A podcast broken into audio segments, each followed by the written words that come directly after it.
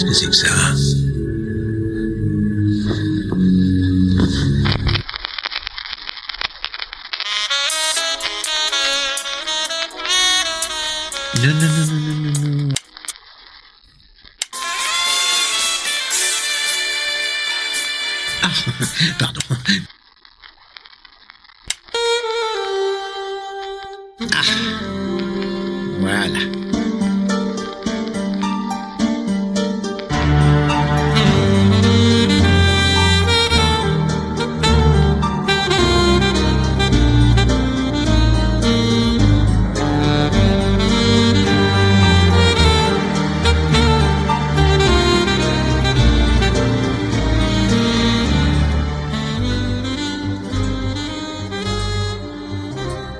bienvenue pour ce nouvel épisode d'Agatha Christie. Pour ceux qui nous découvrent aujourd'hui, nous sommes Greg et Delphine, et tous les mois nous vous présentons une œuvre d'Agatha Christie. Nous abordons sa bibliographie dans l'ordre chronologique de publication. Dans chaque épisode, nous vous proposons une présentation de l'œuvre, un résumé complet, un point sur la place de l'œuvre dans la vie de l'autrice et pour finir les adaptations que nous avons trouvées. Un truc que tu n'as pas précisé, Delphine, et bonjour à nos auditeurs, c'est que on entame quand même notre troisième saison. donc, oui, euh, c'est vrai, c'est le premier épisode de la troisième saison. Voilà, donc euh, très franchement, euh, on n'était pas convaincus d'arriver jusque là C'est clair. quand on a commencé cette aventure. En plus, euh, c'est vrai que on a quand même le plaisir d'avoir de plus en plus d'auditeurs à chaque rendez-vous. Donc on est Exactement. maintenant, je crois, à 4500 écoutes par mois, donc euh, En ce moment, ouais. ça peut encore changer. si ça peut c'est changer. un hein, truc qui nous occupe trop l'esprit. Euh, quand on regarde ces chiffres, on est agréablement surpris.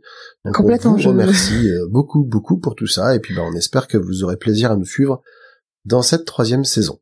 Encore vraiment merci pour votre fidélité. Voilà. Et en parlant de fidélité, pour nous accompagner ce mois-ci, nous recevons la wirette du Discord de Podcut, Sandrine de son prénom. Donc fidèle auditrice s'il en est. Bienvenue Sandrine, peux-tu te présenter à nos auditeurs en quelques mots? Bah, Écoute, j'ai 50 ans, j'ai une formation d'historienne, j'ai travaillé en archives et aujourd'hui je travaille en bibliothèque. Et je crois que je suis avant tout une lectrice. Une lectrice Mhm. un peu compulsive. Euh, j'ai découvert les réseaux sociaux il y a pas très longtemps, il y a quelques années. Ça m'a permis de découvrir les univers de fans et puis les démarches comme la vôtre de, de lecture ou de commentaires un peu systématiques. Et, et sans surprise, j'ai adoré. Donc, voilà. Cool. C'est chouette, ouais. Et donc, euh, Sandrine, pourquoi est-ce que tu as accepté de participer à cet épisode Et aussi, quel est ton rapport à Agatha Christie? Alors, quand vous avez annoncé sur le Discord que pour la troisième saison, vous alliez commencer par euh, ABC Murders, et puis tu citais d'autres titres, Delphine, je crois que je t'ai dit tout de suite que celui-là, je l'adorais. Et du Ouais. coup, quand tu m'as proposé de, de participer, j'ai j'ai sauté sur l'occasion. Euh, J'avais déjà fait un, un podcast sur Agatha Christie pour So It Is avec Noémie et toi d'ailleurs, Delphine. Oui, oui. Et je m'étais rendu compte que quand on prépare en lisant pour un podcast, en fait, on rentre beaucoup plus dans le livre, même si je lis toujours en, en accompagnement de euh, des épisodes d'Agatha Christie. Et donc, j'étais, j'avais vraiment envie d'aller le triturer un peu plus, celui-là, de voir s'il tenait la route de- du podcast. Et mon rapport à Agatha Christie, bah, c'est simple. Je crois que c'est le premier livre de grande personne que j'ai lu, devait être un Agatha Christie. Euh, je pense qu'à 20 ans, je les avais tous lus, et depuis, je les relis. Et Mhm. euh, voilà, c'est c'est un auteur qui m'a accompagné à peu près à tous les moments de ma vie. Donc c'est très marrant. Par contre, c'est la première fois qu'avec vous, je fais une lecture chronologique et je la vois sous un autre angle. Donc c'est assez chouette. Ouais, donc ça te, c'est ça te permet de te reconnecter à Christie quelque, quelque part. Ouais, puis de la voir autrement. Avec euh, notamment en lisant pas que ce que j'aime parce qu'elle a pas écrit que des très bons romans donc c'est intéressant de lire les, les moins bons aussi. Parce que tu vois tu vois ce qu'ils apportent aux, aux grands quoi. C'est Ouais. euh, bah oui, c'est ça, c'est des euh, brouillons pour faire mieux après. ouais c'est exactement ça. Durant cet épisode, nous allons vous parler de ABC contre Poirot. De ton côté, Sandrine, est-ce que tu l'avais déjà lu? Et très rapidement, qu'est-ce que tu en as pensé? Alors je l'avais lu et relu plusieurs fois. Euh, là, je l'ai relu en français euh, dans la traduction de l'horrible postif, et puis je l'ai lu en VO, et puis j'ai regardé plusieurs adaptations, et Mhm. euh, en fait, ça fait m'a impressionné parce que il, euh, j'ai trouvé qu'il tenait vachement bien la route. même quand tu connais l'histoire par cœur, euh, tu, tu, profites, tu profites de la construction, tu profites de plein d'autres choses. Et là, vraiment, le, le tout ce, ce mois-ci, j'ai découvert plein de couches de sens, plein de, plein de richesses dans celui-là, et j'étais vraiment, vraiment contente. Ça a été un vrai plaisir. Eh ben, et je trouve bon. qu'il est, euh, il est finalement euh, sous-coté. On parle toujours de l'Orient Express, du meurtre de Roger Ackroyd et de, euh, ils étaient neuf, mais Dix même. euh, dix, pardon, excuse-moi, je m'y Bon, neuf innocents incoupables, mais Non mais celui-là il est maudit pour les lecteurs français, on est paumé complètement. Et euh, bon voilà quoi, je trouve que celui-là il mériterait d'être plus plus connu. ah mais moi je suis complètement d'accord. C'est c'est un de mes Ah Agatha Christie préférés.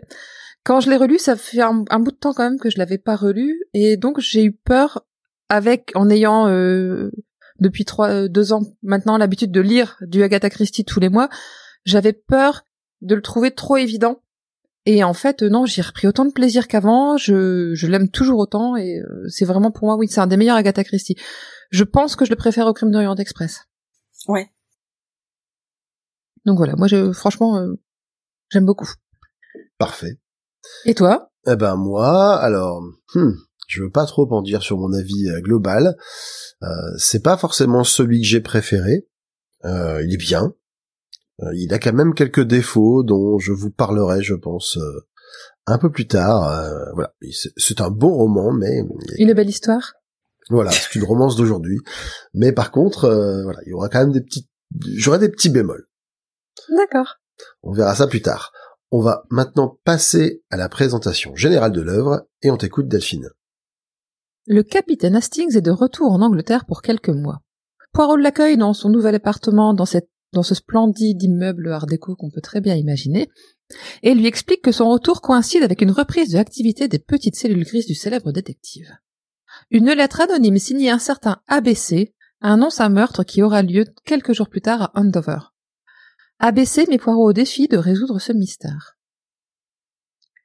Il est paru sous le titre original The ABC Murders, et il a été publié le 6 janvier 1936 au Royaume-Uni et le 14 février de la même année aux USA.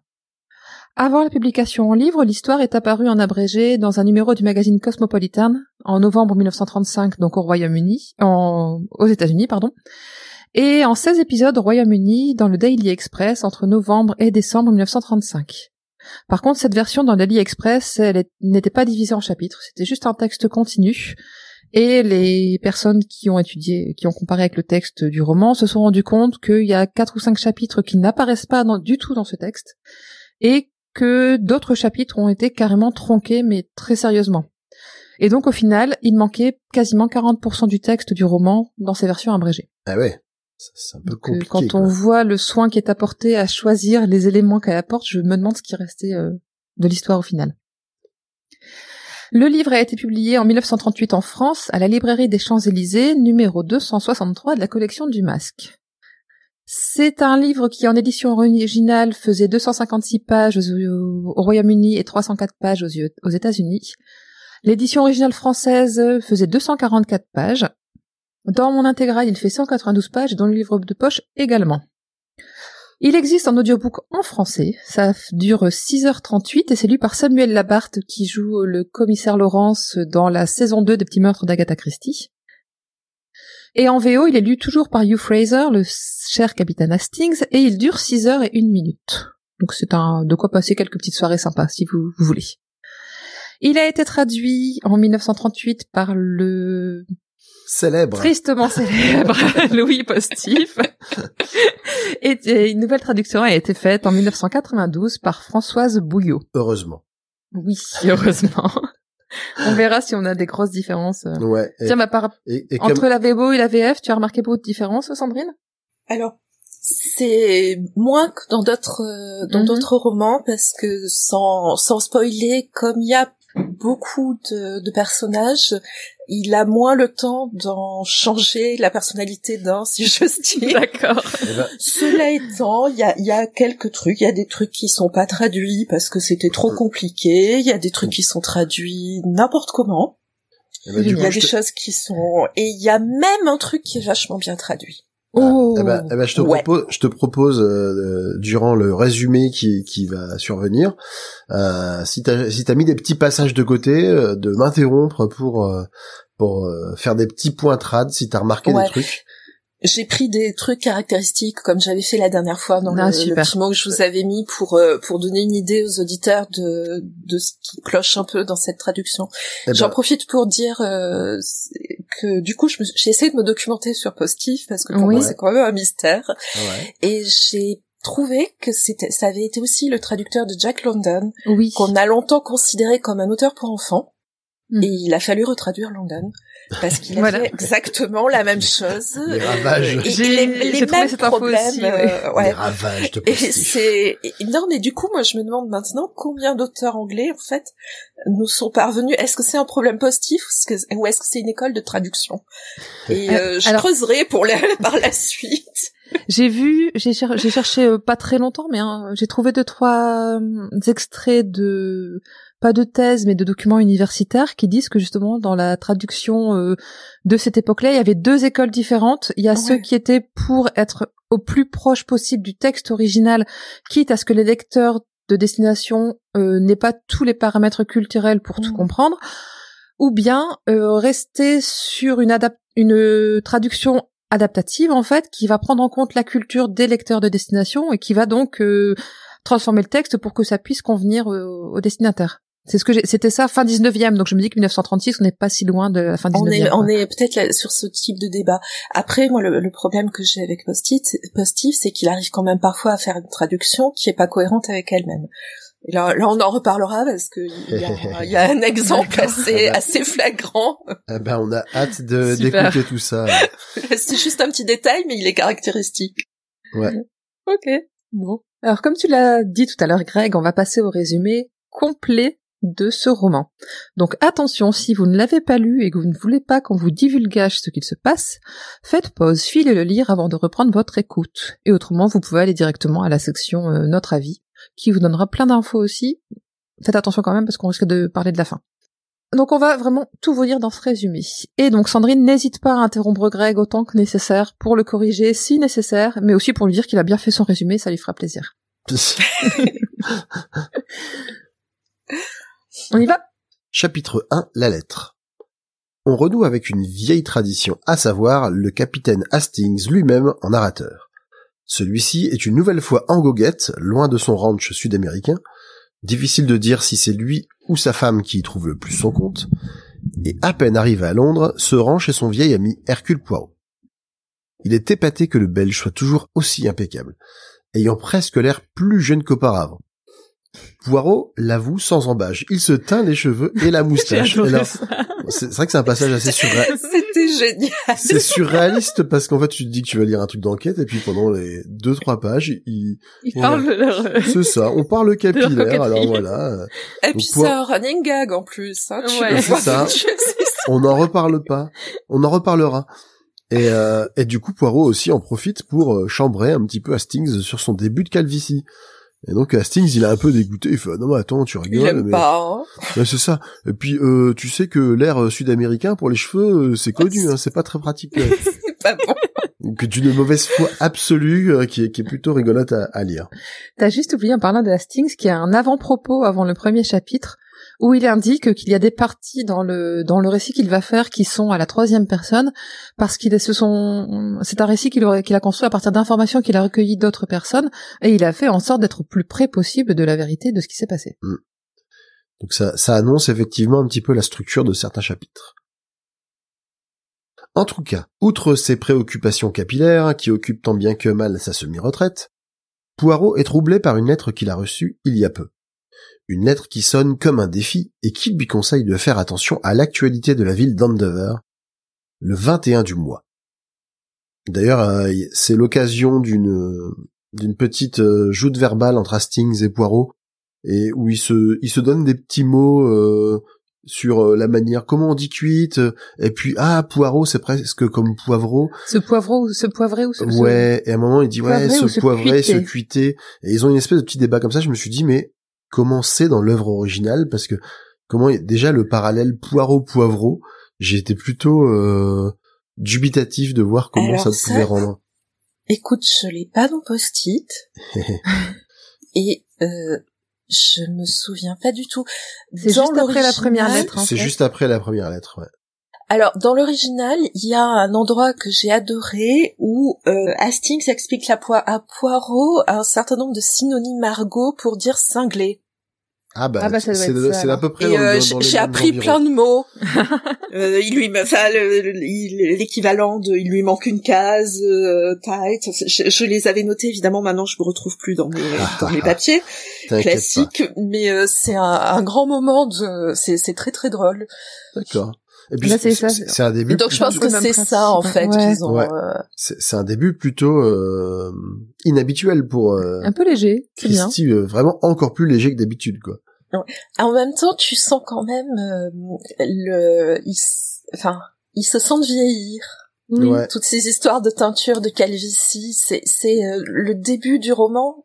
Ça commence là, et assez marqué par le passage du temps, et ça lui donne une tonalité un peu euh, Ouais. à la fois drôle, mais un peu un peu triste aussi parfois. D'où sa mère. Moi, j'aime bien qu'elle fasse Ouais, vieillir son personnage.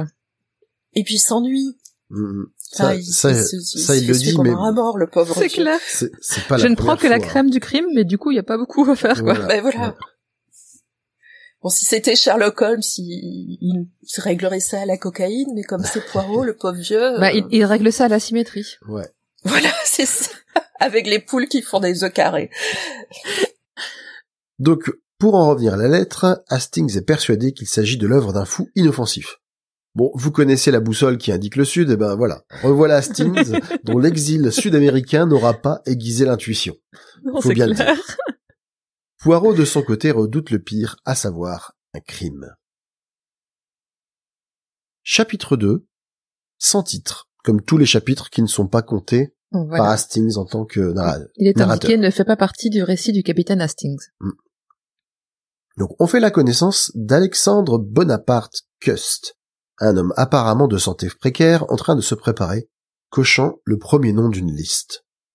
Alors ça, c'est assez rigolo parce que c'est un procédé auquel Christine ne nous a pas habitués. Le coup un petit peu thriller de d'accompagner quelqu'un d'autre dont on sait bien qu'il pourrait avoir un lien direct avec euh, les meurtres dont on va parler.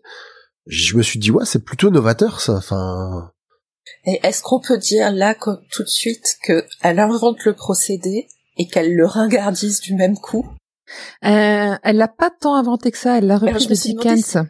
De Dickens, d'accord. Ouais, elle était. Je me suis bah, demandé si c'était pas Dr. Jekyll et Mr. Hyde. Mais... J'ai j'ai un peu spoilé euh, ce que je disais après, mais c'est pas grave, c'est une phrase dans Mm. ma prochaine rubrique. Mais oui, elle était fan de Charles Dickens. Apparemment, c'est un procédé. Je j'ai pas beaucoup lu de Dickens, donc j'avoue que ça m'a pas marqué.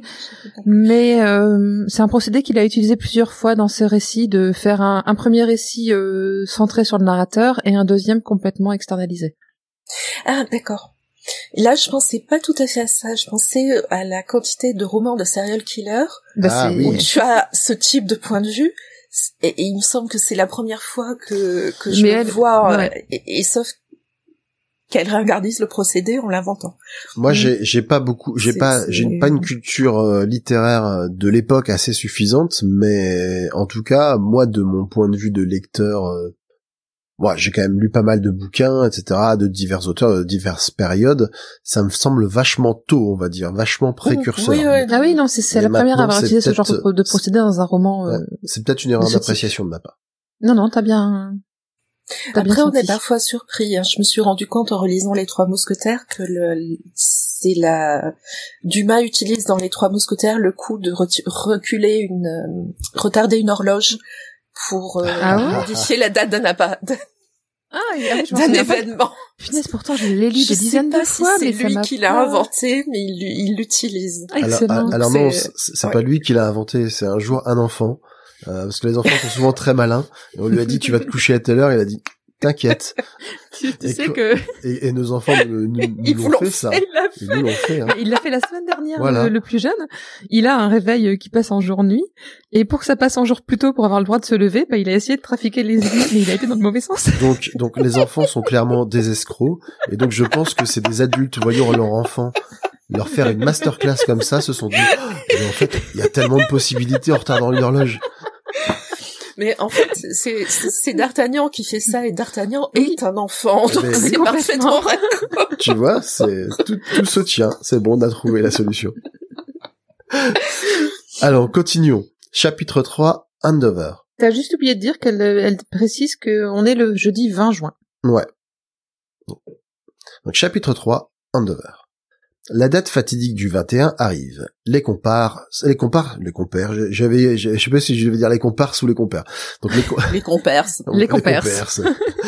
les compères retrouvent Jap, qui remarque également la calvitie d'Hastings. Donc, tu vois, tu parlais de running gag. Euh, Voilà. c'est- c'est le premier truc. Mais qu'est-ce qu'ils ont tous avec mes cheveux? La Laissez-moi tonsure un peu dégarnie, peut-être? C'est ça. Et Asting qui fait euh, je me rends bruni. Ouais. Et, Il est pas content. et on retrouve Jap un petit peu philosophe et presque prophétique, hein, parce qu'il va lancer à Poirot un moment.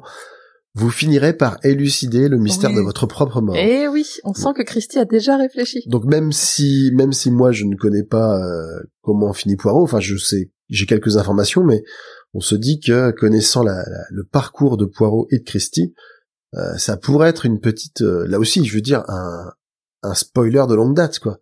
Dans les premiers chapitres, j'ai noté au moins quatre intrigues qu'elle va qu'elle va creuser euh, ensuite, y compris d'ailleurs des des intrigues que que Poirot démente en trouvant que c'est franchement complètement cliché et qu'en fait elle va utiliser par la suite. Je-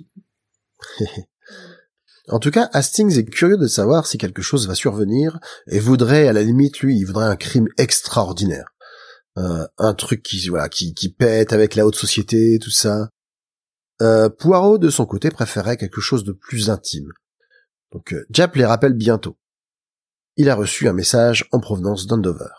Pour Poirot, c'est le premier d'une série, cela ne fait pas l'ombre d'un doute. Chapitre 4, Miss Asher. La Mrs. victime s'appelle... Hein Mrs. Mrs. Mrs. Je, comme d'habitude, je, je le fais une, Pour une son, fois sur, pour son malheur, une Mrs. fois sur deux, tout à fait. C'est ça, pour son malheur. ouais. Donc la Oui, parce qu'elle s'a- s'appellerait pas Asher si elle était pas Mrs. Eh oui. la victime s'appelle Mrs. Asher et a été retrouvée morte dans sa boutique de vente de cigarettes. Le meurtre semble avoir eu lieu entre 17h30 et 18h15. Le principal suspect est le mari, un mauvais gars qui menait la vie dure à celle dont il était séparé, bien que Un non Allemand. divorcé. Et qui est allemand, ouais. Et en plus un Allemand. Oui. Ivrogne et allemand, le malheureux. Il cumule, Voilà. quoi. Et pour rajouter encore à son passif, il avait, c'était un secret de polichinelle, menacé de mort sa femme à de multiples reprises. Il est interrogé, et les témoins de son alibi qu'il prétend avoir sont tous comme lui des garçons de mauvaise vie. La fiabilité du témoignage est donc douteuse. La défunte avait en revanche également une nièce dont elle était très proche.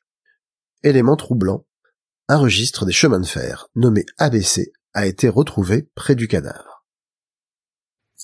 Alors là, est-ce que je peux dire un truc? Vas-y.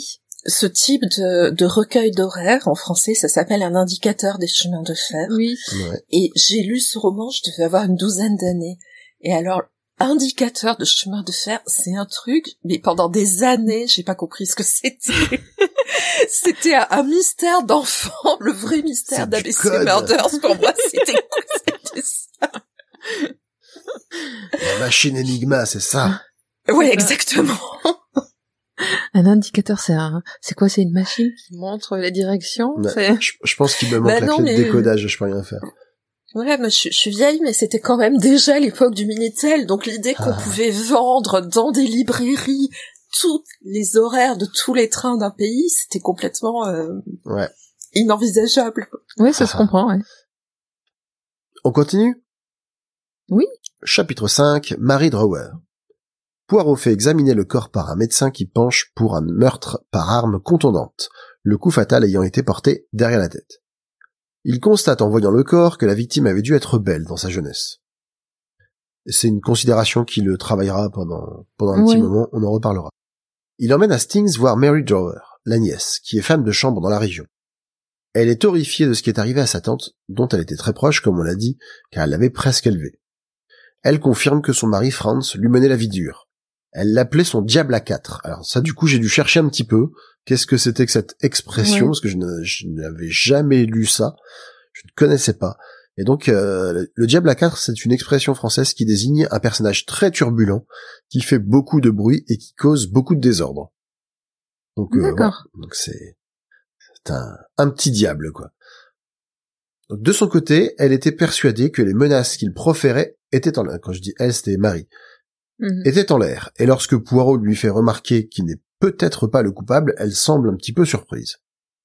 Elle prévoit de rentrer sur Londres euh, parce qu'elle se sent plus de travailler euh, comme ça. Elle restait dans la région pour sa tante, donc là, elle se dit qu'elle va, elle va rentrer euh, à Londres où elle dit euh, la vie est plus intéressante pour les jeunes filles ou un truc comme ça. C'est ça, ouais. Et donc, euh, elle, Poirot lui donne son adresse pour faciliter tout contact ultérieur. Chapitre 6, le théâtre du crime.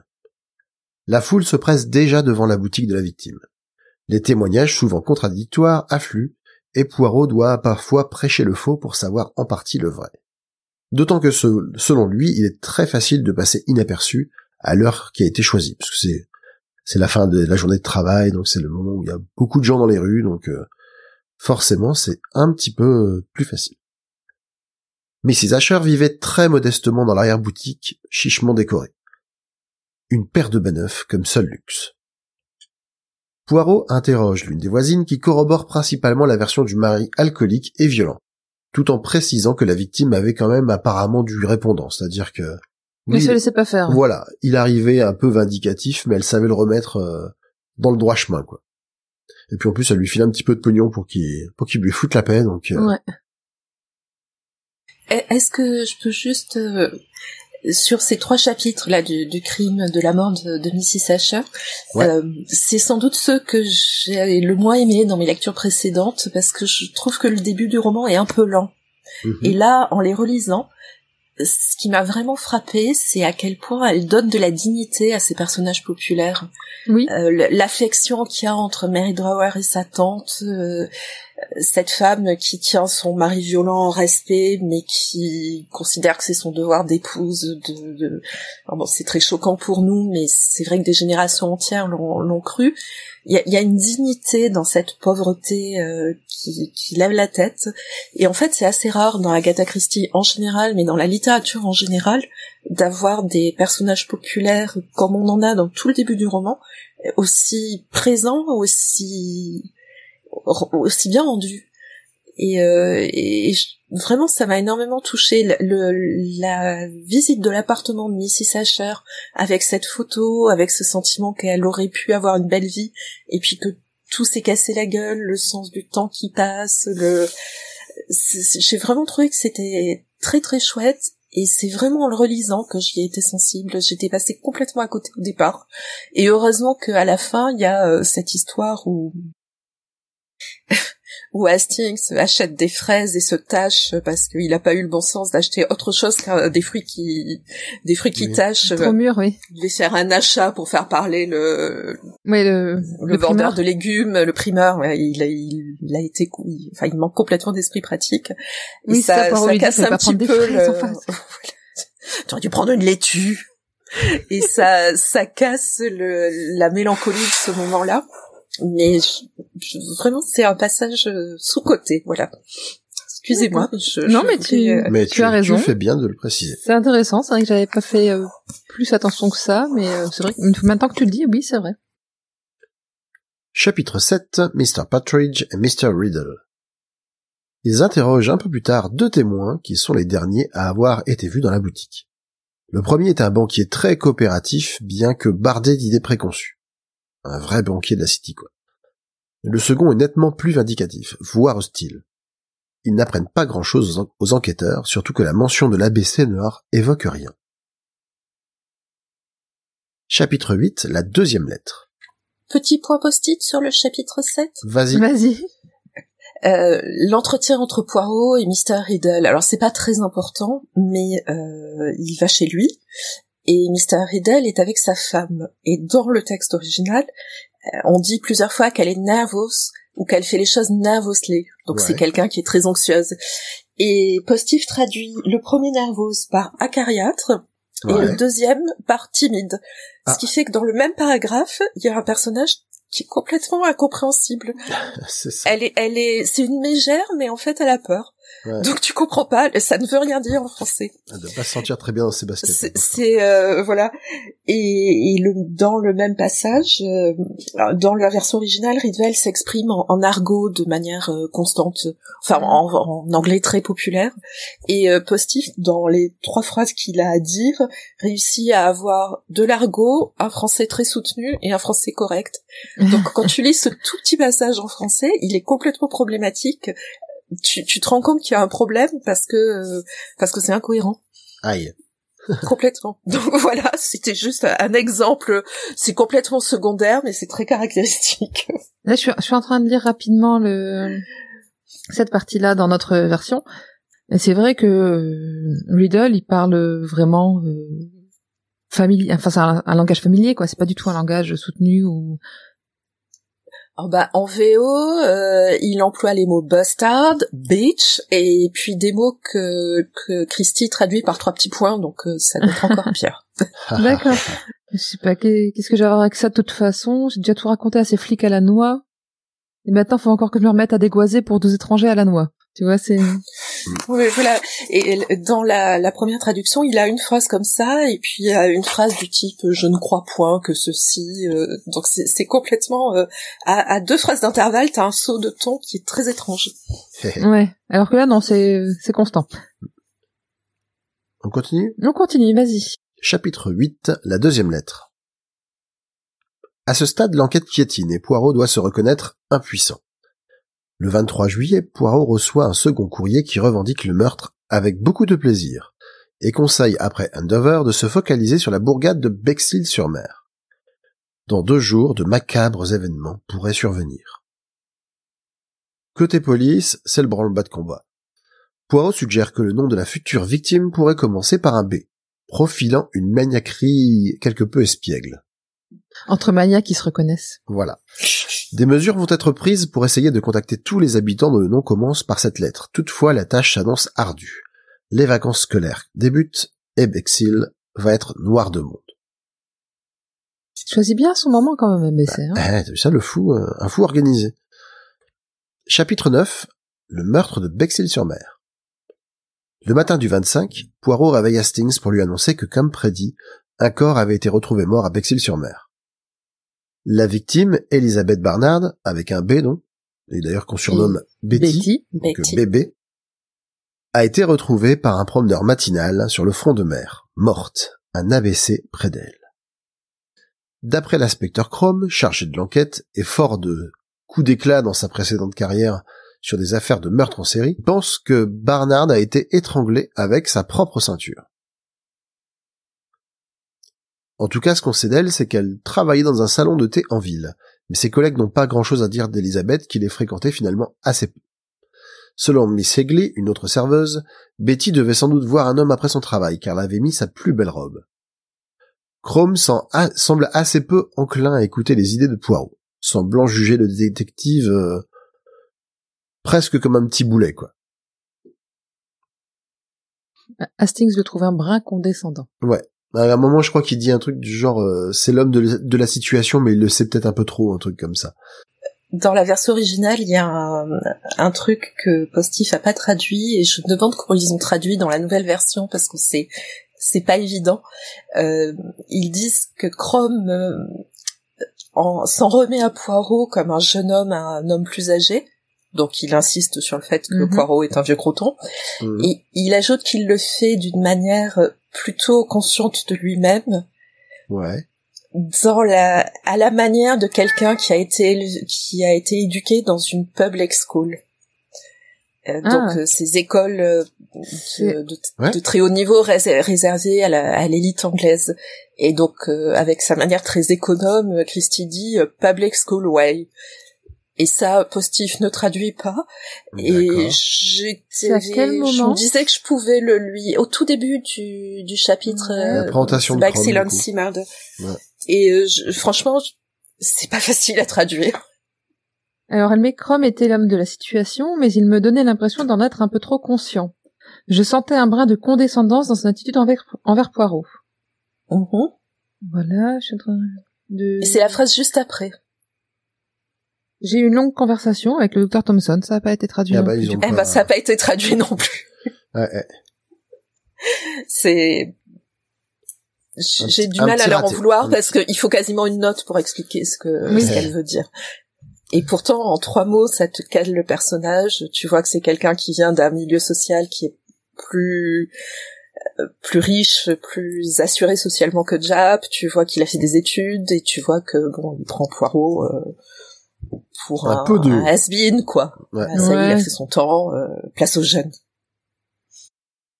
Tu l'as, t'as parlé de la, du coup, j'étais en train de chercher, de la patronne de Betty? J'en ai parlé très succinctement. D'accord, c'est pour ça que ça m'a pas marqué. La chatte rousse. Ouais, la chatte rousse. Chapitre 10, les Barnards. Les parents de Betty sont, sont, comme on peut s'y attendre, brisés. Ils indiquent que leur fille avait un petit ami, Donald Fraser. Poirot rencontre également la sœur d'Elizabeth, Megan. Celle-ci est d'une franchise à toute épreuve et commence d'emblée par dire que sa sœur était, je cite, la reine des imbéciles. Chapitre assez court, parce qu'on on enchaîne sur le chapitre 11, Megan Barnard. Donc Megan leur apprend que Betty était la beauté de la famille. D'ailleurs, elle se décrit elle-même comme étant un petit peu le, Le vilain petit canard? le vilain petit canard. Le, la, elle, elle dit pas la mocheté, mais euh, elle, elle- c'est pas loin, quoi. Et du coup, ça, ça, là aussi, ça, ça évoque quelque chose à Poirot qui, qui s'est un petit peu focalisé sur la beauté présumée de la première victime. Mais tu sens aussi qu'elle a fait la paix avec ça et que c'est plus trop son problème. Hmm. C'est En ça. tout cas, moi, c'est l'impression que j'ai eue. euh, Elle est passée à autre chose. Elle, elle est dans le processus de d'acceptation et de renoncement, je pense. Oui, puis euh, elle fait sa vie ailleurs, quoi. Elle est Voilà. à Londres, elle est... euh, Exactement. Et en tout cas, donc elle leur apprend également que sa sœur n'était pas très sérieuse en amour. Donc ces multiples incartades à sa relation avec Don n'étaient vues par la principale intéressée que comme des futilités, parce qu'elle ne voulait pas se caser euh, à son jeune âge. En gros, Don, il était là un petit peu en roue de secours, hein, si jamais un jour elle avait envie de se, de se poser. Or, Megan décrit également le tempérament de Don Fraser. Très calme, mais aux colères explosives. Or, la jalousie qu'il éprouvait pour euh, Betty, qui était d'ailleurs parfaitement justifiée, en était un catalyseur régulier. Lorsqu'arrive à son tour, euh, donc le dit Don pour rencontrer les détectives, on remarque que Megan semble beaucoup tenir à lui. Donc elle va le chercher tout de suite en le prenant par le bras. euh, elle est empressée envers lui. Voilà. Elle le euh, materne. Et Poirot lui a, a raconté à, à Megan toute l'histoire des lettres ABC et compagnie, ce qu'il n'a pas fait avec d'autres personnes. Mm, mm. Ah, Il, il donne l'impression de la prendre euh, pour quelqu'un qui a le cerveau qui C'est fonctionne ça, ouais. tout Voilà. de suite. Le chapitre sur Donald Fraser, gentiment, c'est c'est une petite justification du féminicide. Parce que tu, tu sens en gros que elle a dit à sa sœur, qui, qui était quand même un peu inconséquente, de, de se méfier parce qu'à force de le rendre furieux, il allait finir par lui arriver des choses. Et je, je trouve que Christy te raconte ça, mais alors ça a l'air complètement normal. C'est Bah, je pense qu'à Dans les- l'époque, ouais, dans les c'était mœurs de l'époque, euh, euh, c'était ça quoi. C'était, c'en était à ce point-là. oui, mais comme euh, Missy Sacher qui dit deux fois, enfin dont la nièce dit deux fois, euh, c'était son mari. Voilà. à propos de, de son mari. J'ai- J'ai entendu à ce moment-là des, des amis de ma grand-mère euh, dire la même chose sur ce ton-là. C'est Ouais, ouais. c'est assez... Là aussi une certaine, euh, une une certaine résignation quoi, on va dire. c'est ça. Oui, C'est comme ça, quoi. C'est- c'est comme ça. Chapitre 12, Donald Fraser, comme tu l'as dit. Donc Donald est effondré. Alors, je, je, je veux- j'ai envie de vous faire une imitation de Donald, Non. Donald de Duck, non, non. mais je, je vais pas vous la faire. Je, je me dis que ça va être un échec retentissant. Non, ça va. Il se livre et confie avoir essayé de trouver Betty hier. Jaloux, il n'avait pas vraiment cru à ce rendez-vous avec cette soi-disant copine qu'elle était censée devoir voir. Flairant un instant plus galant, il l'avait cherché en vain, avant de dé- déambuler en ville désespéré. Poirot souligne euh, cette fois la magnanimité du meurtrier. Chapitre 13. Une réunion. Comme le souligne Hastings avec lassitude, nous suivons le déroulé d'une des multiples réunions de l'affaire. En même temps, on imagine que pour une, affaire de, de, serial killer, t'as besoin de, de, de te concerter un petit peu, quoi. On y évoque ici l'opportunité ou non de rendre les lettres publiques. D'un côté, ça pourrait aider pour l'enquête et la protection publique, d'un autre côté, ça pourrait donner au meurtrier la publicité qu'il semble vouloir, selon Poirot et le docteur Thompson qui, qui avait, qui avait déjà participé à une des autopsies, je pense. Et en tout cas, qui... Oui, c'est celui qui a fait l'autopsie. Ouais, et qui, et qui du coup, tout au long du roman, enfin à chaque fois qu'il interviendra, sera plutôt la voix de la raison qui est plutôt en accord avec ce que ce que lui dit Poirot. En tout cas, on sent qu'ils ont une espèce de d'entente sur euh, sur leur, leur vision de la nature humaine, quoi. En parlant de publicité, l'ABC est devenu l'objet à la mode du moment, forcément. Poirot ne fait aucune hypothèse à ce stade, portant son attention sur, sur un point précis. Les motivations d'ABC qui leur échappent. Là se trouve la clé du mystère. Il remarque tout de même que les victimes auraient pu être assassinées par quelqu'un d'autre. Le mari dans le premier cas, le petit ami dans le second. Comme si le meurtrier anticipait, ou se substituait aux gens qui auraient, qui auraient pu vouloir tuer euh, leur compagne. En anglais, c'est The Magnanimous Murderer. c'est ça. C'est pas mal. Je et, trouve euh, ça très... euh, C'est très élégant. Oui, voilà. Et à propos. et, et tous ces passages euh, de réunion, d'échanges, de, quand tu les relis, enfin, quand tu les lis et que tu connais l'intrigue, tu te rends compte qu'elle donne tous les éléments pour se rendre compte de ce qui va se passer ensuite et que tu les vois pas. En première Merci. lecture, on les voit pas du tout. Mhm. Ah, C'est, assez remarquable. Bah, t'es pris par, par tellement de choses. Il y a, elle, elle écrit pas euh, énormément de phrases, mais il y a énormément de détails perceptibles dans ce qu'elle dit, rien que dans Oui. son, les choix des mots pour décrire les choses autour. Tu te fais une image immédiatement et du coup t'as cette image et tu fais plus attention à ce qui se passe autour. Mais en même temps, t'as plein de signes d'alerte sur le fait que peut-être que la manière dont on regarde les choses est pas exactement Mhm. appropriée ou et, et tu le vois pas. Mm. Et quand tu le relis, ça te saute aux yeux. en fait, elle, elle, elle alerte énormément. Elle, elle est, c'est pas du tout comme dans Roger Ackroyd. Tu as tous les éléments. C'est bien. Chapitre 14, la troisième lettre. La troisième lettre finit iné- inéluctablement par arriver. Mais celle-ci comporte un élément notable. Elle fut écrite le 27 et mentionne la ville de Churston et la date du 30. Toutefois, nous sommes le 30. La lettre s'est apparemment perdue. Et donc, pour Poirot, il est déjà trop tard. Il décide tout de même de consulter euh, les horaires de train pour pouvoir se rendre sur place au plus vite. Ils utilisent un indicateur ABC. Sans doute. Il découvre en outre que l'adresse de l'enveloppe était incorrecte, donc adressée à la résidence White House au lieu de Whitehaven. Donc Hastings suggère qu'il pourrait s'agir d'une intervention inconsciente, une interversion pardon, inconsciente. Donc par exemple si ABC buvait du whisky White House, donc je, White marque j'imagine, ah Horse pardon, ou qui ou peut-être qu'il l'ait fait exprès. Donc la victime cette fois est, C'est un pas homme. Chrome qui dit ça? Tu crois que c'était Chrome? J'avais noté Hastings, je, c'est je me possible. demande, je me demande si c'est pas Chrome qui pense trouver la solution. Là, Sur le whisky, je ouais. suis sûr qu'il avait du whisky White Horse devant lui. Ah. Parce Chrome, que oui, Chrome est un grand est un grand psychologue Ah ouais. et donc Il il, voit- s'en il- laisse pas compter par ces trucs. C'est ça. Il, voit les choses. Je crois. Il sent les Oui, choses. je, je me trompe peut-être. Oui, c'est Chrome, il y a Chrome qui dit euh, il nous est arrivé à tous un jour ou l'autre de recopier machinalement ce que nous avions Oui, sous voilà, le nez. c'est ça. Et il a commencé à écrire White et à ajouter Horse au lieu de Heaven. Mm, mm. En tout cas, la victime, cette fois, est un homme. Sir Carmichael Clark a été retrouvé dans son jardin, le crâne défoncé, avec bien sûr un ABC non loin. L'homme était un notable des environs, riche et fort d'une collection réputée de porcelaine chinoise. Poirot ne comprend toujours pas l'idée directrice du meurtrier, dont la folie devrait permettre de suivre le fil plus facilement. Trop réfléchi et raisonné pour lui. Voilà. Il semble au contraire que tout ait été fait, comme tu, le disais, avec beaucoup de sang-froid et de préparation. Et là, on, revient dans le milieu habituel des, des crimes sur lesquels enquête Poirot.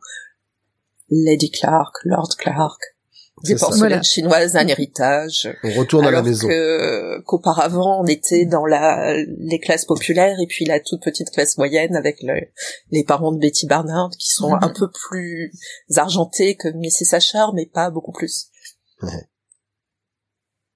Chapitre 15, Sir Carmichael Clark. Les détectives se rendent à Comside, villa sur la falaise que possédait la victime. Ils rencontrent son frère, Franklin, ou Franklin. Il semble prompt à prendre les choses en main et, demande aux enquêteurs les éléments de l'enquête. Peinant à croire à un maniaque homicide. Il indique aux enquêteurs que Lady Clark est gravement malade, n'en ayant plus que pour quelques mois. Selon Franklin, il n'aurait pas été surprenant que Carmichael mette lui-même fin à ses jours, ce qui attire de nouveau l'attention de Poirot en mode euh, l'assassin magnanime, etc. Mhm. Franklin leur présente ensuite la secrétaire du défunt, Miss Tora Gray, une Scandinave sculpturale qui ne manque pas de captiver Hastings instantanément. Ils se rendent ensuite sur les lieux du crime. Franklin se montre très protecteur de Tora et volontaire pour contre-attaquer. Ils veulent à tout prix empêcher un, quat- un quatrième meurtre et pour cela, Frank a un plan. Mhm. Chapitre 16. C'est un homme énergique, Franklin. Oui, très très décidé. D'ailleurs, Hastings semble apprécier ça. Ouais, un homme Ouais. D'action. C'est ça, un homme d'action. Est-ce qu'on peut parler, je l'ai zappé, mais dans le chapitre où ils reçoivent la troisième lettre, de, de ce moment délicieux où euh, Hastings prépare la valise de Poirot en toute hâte. Ah oui. Poirot lui dit que, mais enfin vrai, quand même, on va se calmer, il faudrait plier.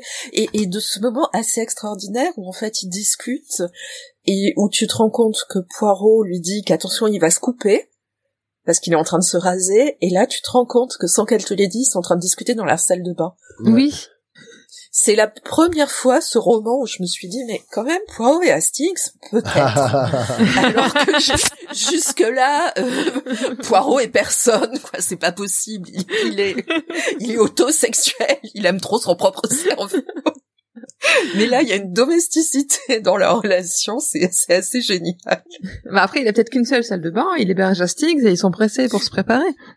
Oui, mais enfin, il est pas obligé de venir discuter avec lui pendant qu'il se rase. Je sais pas, c'est un niveau d'intimité qui est quand même assez élevé. je Alors, trouve. je- je pourrais, je pourrais croire ta version effectivement, mais je pourrais aussi croire que si jamais Poirot commence une conversation dans la cuisine et que Hastings, pour se, pour, pour être tranquille, va dans la salle de bain se réfugier, que Poirot continue de lui parler alors que l'autre il voudrait juste être tranquille, avoir la paix. De... Maman, c'est bon, lâche-moi. C'est ça. Ouais, c'est une bonne version alternative. non, mais on est d'accord que dans les deux cas, c'est un vieux couple. C'est complètement c'est- c'est complètement C'est un peu ça, amical, mais c'est un vieux couple. clairement. Et pour, clairement. pour revenir à l'histoire des bagages, moi, ce que j'ai bien aimé, Ah, c'est le, le côté très réfléchi de Poirot qui dit de toute façon, le train doit partir à telle heure, on a autant de temps pour y arriver, qu'on se presse ou qu'on se presse pas, on y arrivera. Donc maintenant, on va faire des bagages correctement. Et puis, ouais. Et, et puis, que- quelle, quelle nature de stress pourrait expliquer qu'on ne fasse pas correctement ses bagages? C'est ça. Ça- Pas Enfin, correctement son linge. Co- ça Comment est-ce qu'on peut voilà, envisager d'arriver chiffonné quelque part? C'est inconcevable. Il y a, il y a quand même un sens des priorités.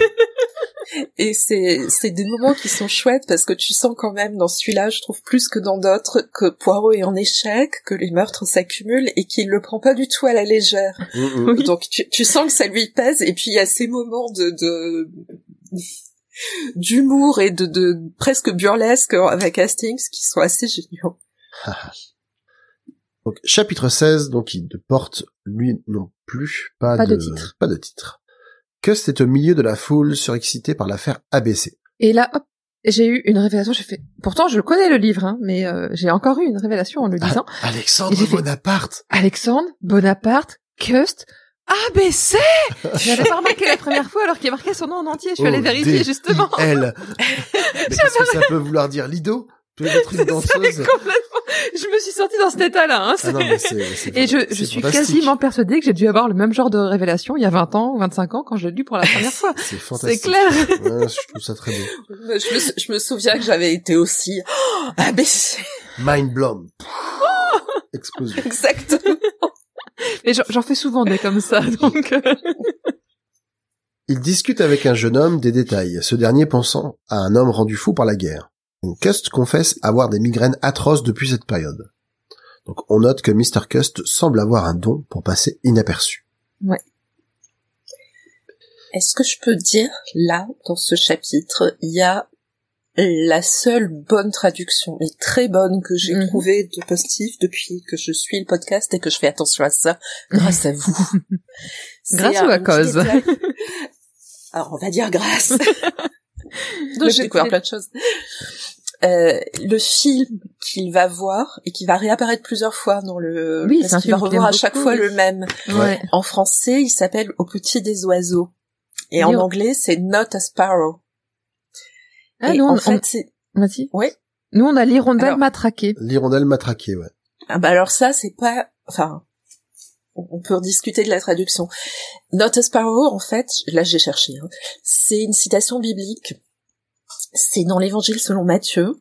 Il explique, à un moment, il est expliqué que euh, même un moineau ne peut pas euh, tomber à terre, être tué, sans que euh, Dieu l'ait autorisé. Et que donc nous, qui valons encore plus que des moineaux, on, est encore plus protégés par la providence divine. Donc c'est un message de protection pour les innocents. Et euh, Postif le traduit par Au petit des oiseaux, qui est en fait un vers de Racine. Et le vers complet, c'est Dieu laissa-t-il jamais ses enfants en besoin? Au petit des oiseaux, il donne la pâture. Donc il traduit exactement la même idée, qui est celle qui a une providence divine. Mhm. Même pour les plus petits, même pour les plus exposés, même pour ceux à qui leur mère a donné un prénom pas possible, et enfin bon.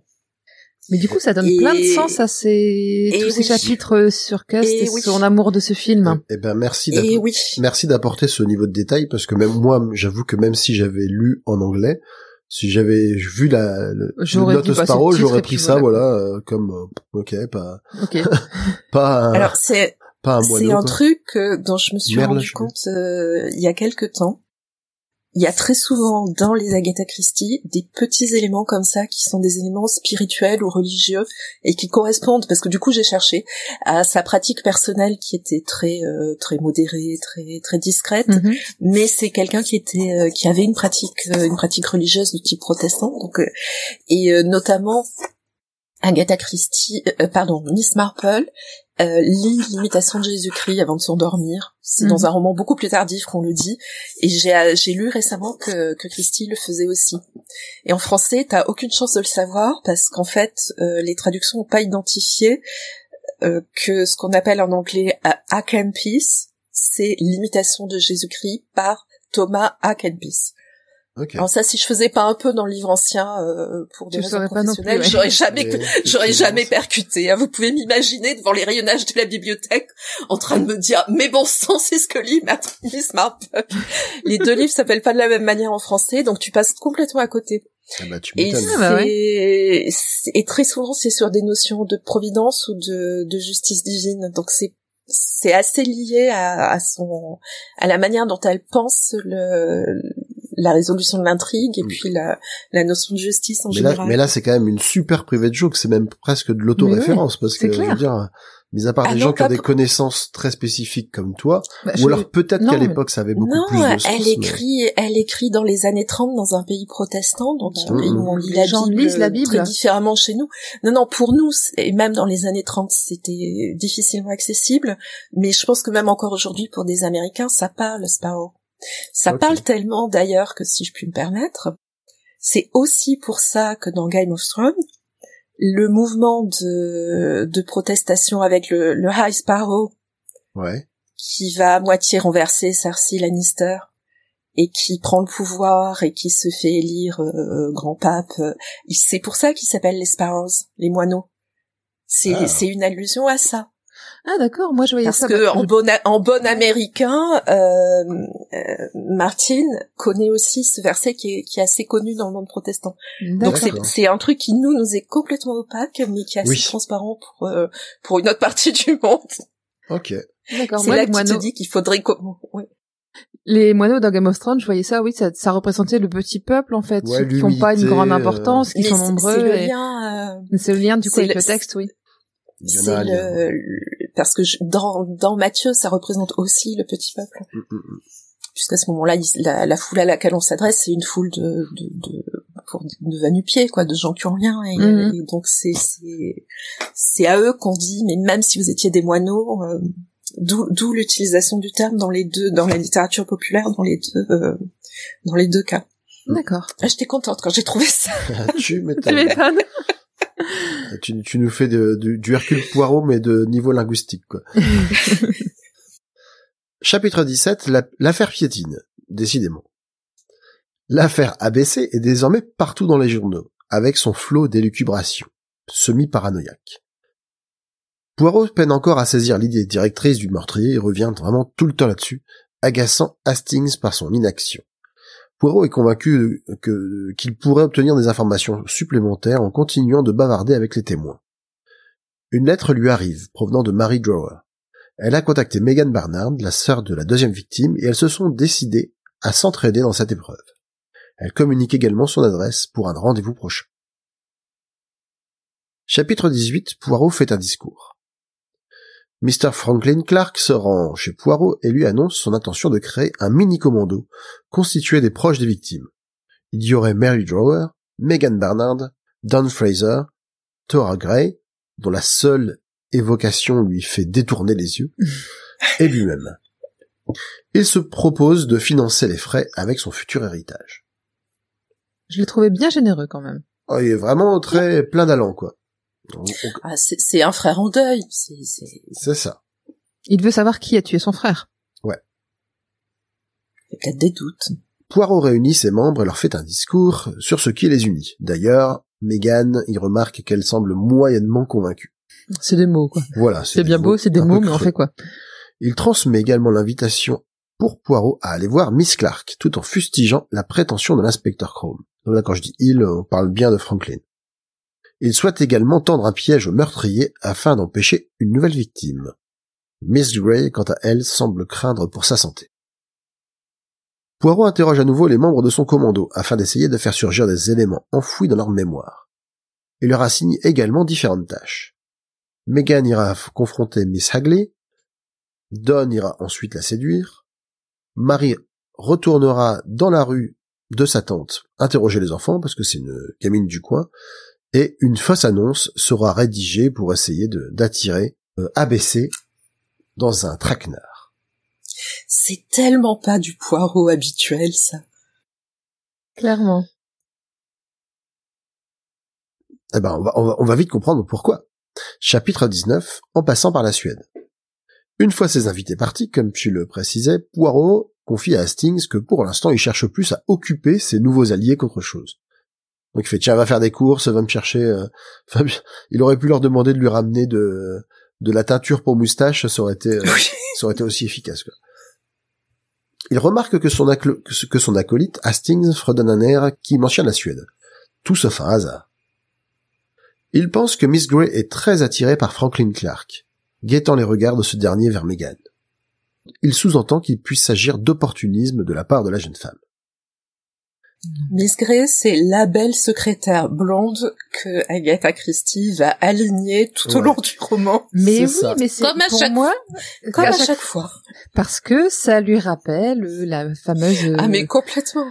femme qui lui a pris son mari. La rancœur tenace. Ouais, oui. Mais c'est- c'est- En même temps, euh, bon, je veux dire, c'est... Elle s'est évité une psychanalyse et en plus, ça lui a rapporté de l'argent, donc Ah ouais, c'est ça, quoi. pas. Mais C'est oui, une- complètement. C'est une contre-psychanalyse, c'est-à-dire que c'est elle qui recevait de l'argent pour euh, pour mentionner son ex, quoi. Pas mal. Euh, En, en re- reparlant de, de, de Thora Gray, je dis Thora parce que normalement je pense. Thora. Ouais, Thora, mais C'est euh, j'ai- suédois, non Donc, ouais, mais j'ai euh, la flemme. Du coup, ce sera Thora, ce sera Thora, très c'est bien. C'est le féminin de Thor, en fait, hein, Mais c'est oui. ça C'est bien. Donc on dit pas bien Thor, on dit ouais. Thor ici, donc tu peux dire Thora. Donc, celle-ci arrive justement pour avouer qu'elle se trouve chassée de Campside par Mrs. Clark, dont elle n'avait pas mesuré l'animosité.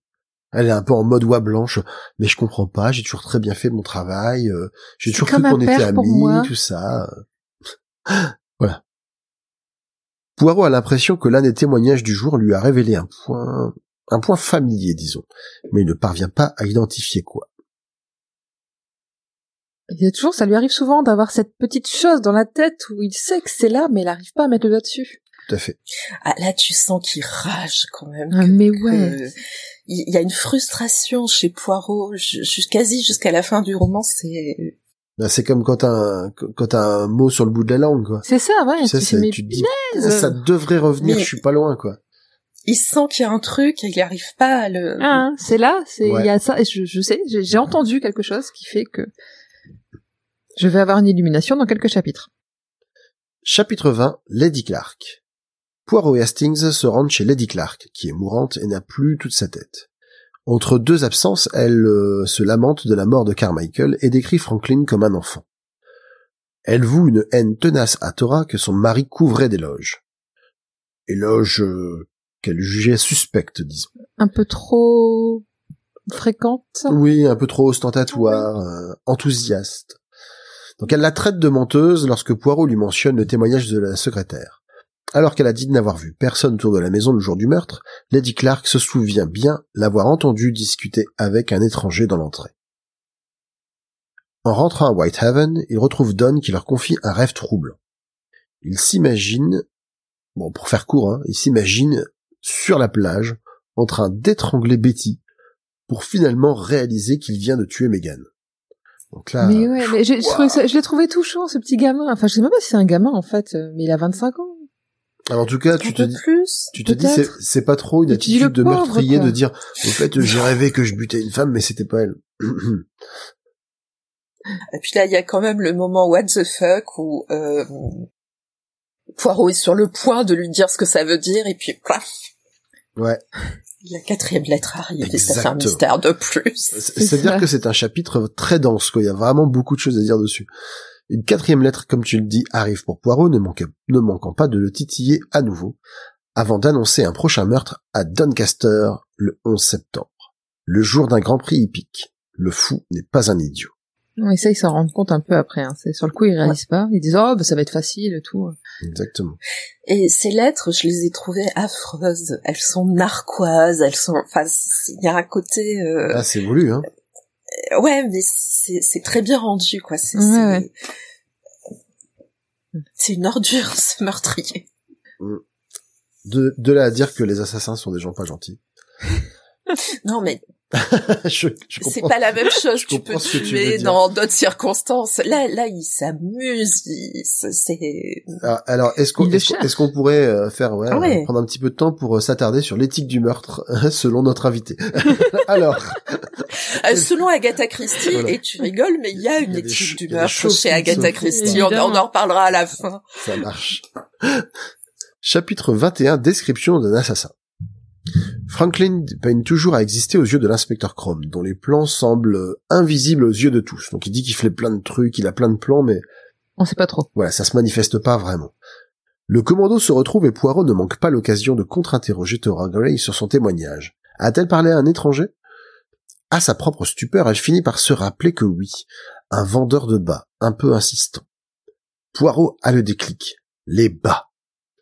Il y en avait chez Miss Asher, et les parents de Betty Barnard venaient de lui en offrir une paire. Le rôle de vendeur en porte-à-porte n'est-il pas parfait pour passer inaperçu? C'est exactement ça. Quand elle lui dit mais c'était quelqu'un de complètement euh, oubliable, Poirot euh, est trop content. Fait mais vous avez décrit le meurtrier. Exactement. On va pour la description quoi. Chapitre 22. Pas de nom. Cust est en compagnie de Lily Marbury, qui travaille pour sa propriétaire, et avec qui il semble avoir de, bons liens de voisinage, quoi.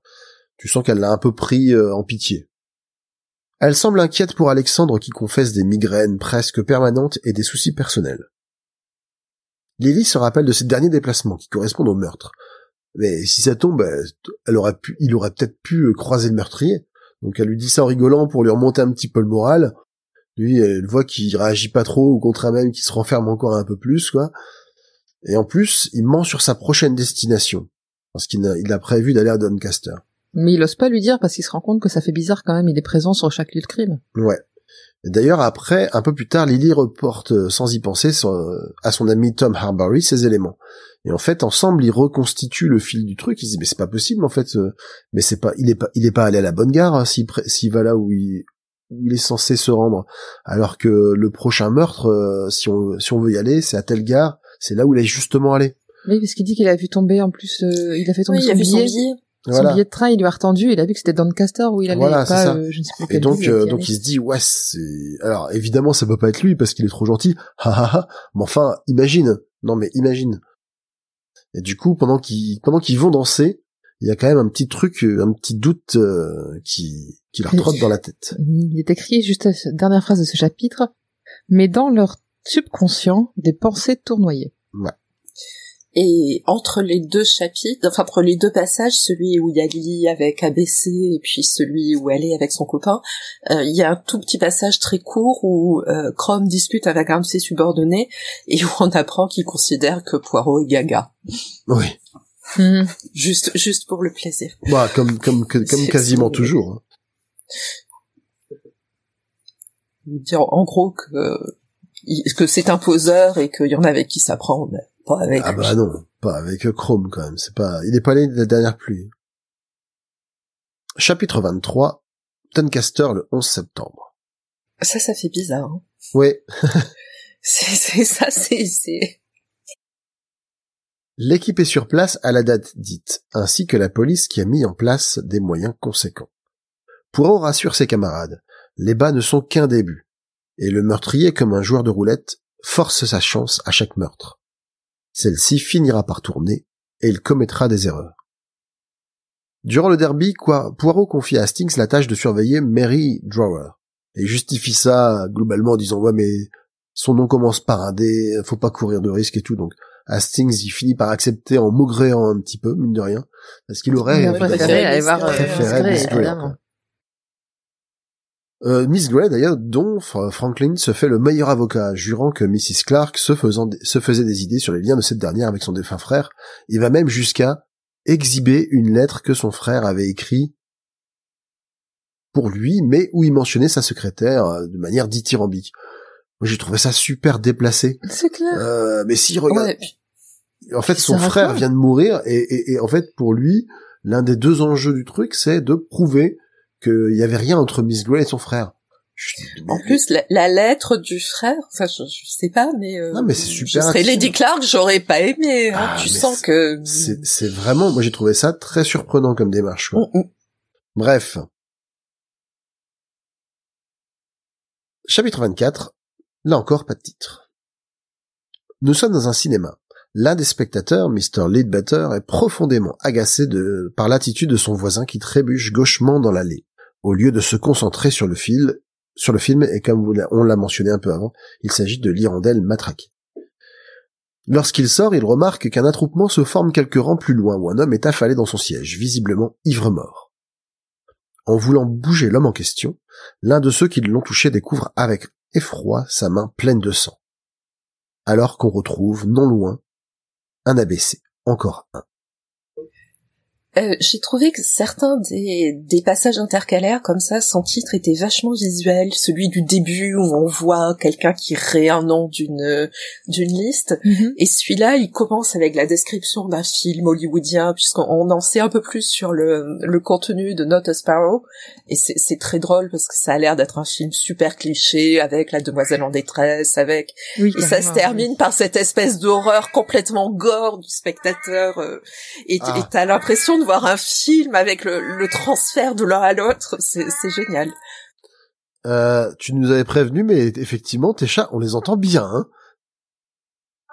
Je vais essayer de la, ca- je vais essayer de la calmer. Il n'y a pas de souci. Ah, elle le gueule, hein.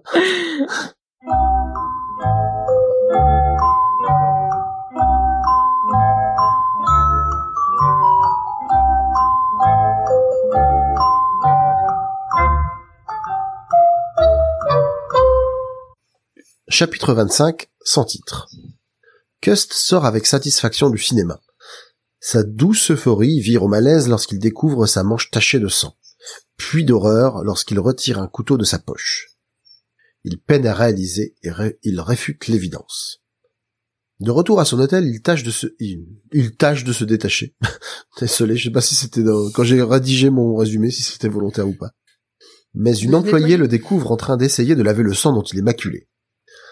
Après avoir euh, proféré une vague excuse et dès la porte refermée, il s'enfuit, à moitié hagard. Chapitre 26, sans titre. Chrome interroge Leadbutter et peine à en tirer quelque chose. Un militaire suit et sa déclaration est conforme à tout ce qu'on pourrait y en attendre. Et ça, ça m'a fait beaucoup rire. Cette espèce de, de jargon très très technique et très concis. euh, Le susdit euh, s'est comporté, machin chouette. Euh, On dirait presque une parodie qu'aurait pu faire les inconnus. Ah. Dans, euh, C'est c'est une parodie en VO déjà. C'est euh, Mais ouais. elle l'a vraiment écrit comme ça. Quoi. mais, les tics de langage, comme quoi ils ont la vie dure, parce que je veux dire, euh, la maréchaussée, t'as t'as l'impression d'entendre Marcel Patulacci. Donc, euh, j'étais, j'étais, complètement, ouais. ouais, ça m'a vraiment fait rigoler, quoi. Et à la fin du chapitre, Poirot arrive. Le particulier, il était dans les premiers rangs affaissé sur son siège. Les quidam faisaient un cercle autour de lui. C'est ça. Techniquement, euh, le, la personne était décédée. C'est ça, euh, pas de doute que le euh, particulier mort- était mort, mon colonel. De mort absolument létale, selon les premières conclusions. En conformité avec le règlement, je n'ai pas touché le susdit en parlant de l'indicateur ABC. Ah, j'ai trouvé ça génial. Et j'ai aussitôt informé la police qu'un malheur était arrivé. J'ai trouvé ça super, ce passage. J'ai bien. Avez-vous remarqué un homme quittant ses premières rangées quelques minutes plus tôt? Il y en a eu plusieurs, mon colonel. Tu te doutes bien quand on dit vous avez remarqué un homme, c'est est-ce qu'il y en avait en particulier qui se faisait remarquer Alors que là, la réponse est vraiment très premier degré, quoi. Bah ouais, il y avait des hommes, quoi. Votre requête n'est pas assez précise, je ne serai pas Veuillez en mesure de la traiter requête. dans les meilleures conditions. Je n'ai pas compris. Merci de préciser votre recherche. Chapitre 27, le meurtre de Doncaster. Donc euh, Poirot vient d'arriver et ils interrogent Downs, l'homme qui a retrouvé le corps. Il leur indique qu'il a changé de place avec un autre. Et sans ménagement, la police lui annonce comme ça de but en blanc qu'il vient d'échapper à un assassinat. Ouf, oui, voilà. j'ai trouvé ça brusque Ah ouais, aussi, moi, j'ai- ouais. j'ai trouvé ça Oui. aucune Juste avant, il a dit qu'il avait des problèmes de cœur quand même. Ça. Tu te dis qu'on on a échappé à un dommage collatéral de pas beaucoup.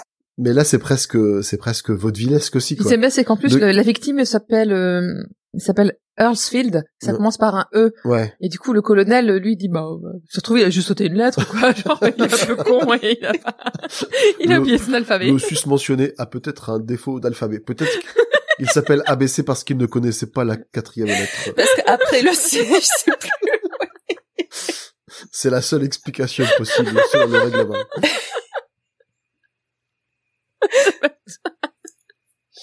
Alors désolé, hein. bon, il a tué un type dont le nom commençait par E. Hein. C'est important aussi. c'est ça, c'est ça. Bon, désolé une nouvelle fois pour mes accents. À chaque fois, j'en fais un mauvais par épisode. Donc là, c'était le mauvais accent du Sud. Toutes nos excuses. Euh... Donc oui, alors on reprend. Plus intéressant est le témoignage de Mr. Ball, tenancier du Black Swan, donc où logeait Cust. Il rapporte le témoignage de l'une de ses employées qui lui a dit avoir vu un homme nettoyer du sang dans sa chambre.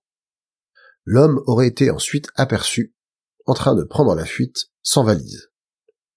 Et il a signé la chambre au nom de AB, ils savent pas dire ce que c'est, le dernier mot, donc euh, Mhm. en tout cas, c'est AB Cash, il leur semble lire, me semble-t-il.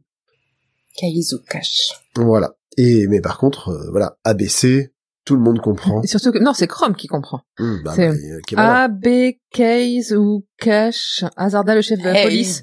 A, B, C, dit Chrome d'un air entendu. Hey. Trouve Et Poirot qui, doit- j'imagine dans ma tête Poirot qui doit le regarder en disant ah tu comprends que maintenant toi. Et surtout, euh, et Chrome va devoir en manger son chapeau parce qu'il croyait pas à cette piste-là. Oui. Ouais. Il a des bas de soie dans sa valise parce qu'il est représentant en bas de soie. Alors ouais, on va en parler. Juste à Poirot, félicitations, vous avez vu juste. Exactement. Donc Oui. Chrome envoie ses troupes dans la chambre où il trouve des dizaines d'étuis contenant des débats. Et c'est une avancée décisive dans l'enquête. Et pour la première fois, Chrome félicite Poirot. Il, lui obligé. dit quand même en VO, il lui dit pas vous l'équivalent de vous avez vu juste, il lui dit your hunch was right. Et un hunch, c'est une intuition, c'est une idée. Il Ouais. reconnaît pas que c'est une démarche d'enquête logique. Il continue à lui dire en gros qu'il a eu un coup de bol. Jusqu'au bout. Jusqu'au bout.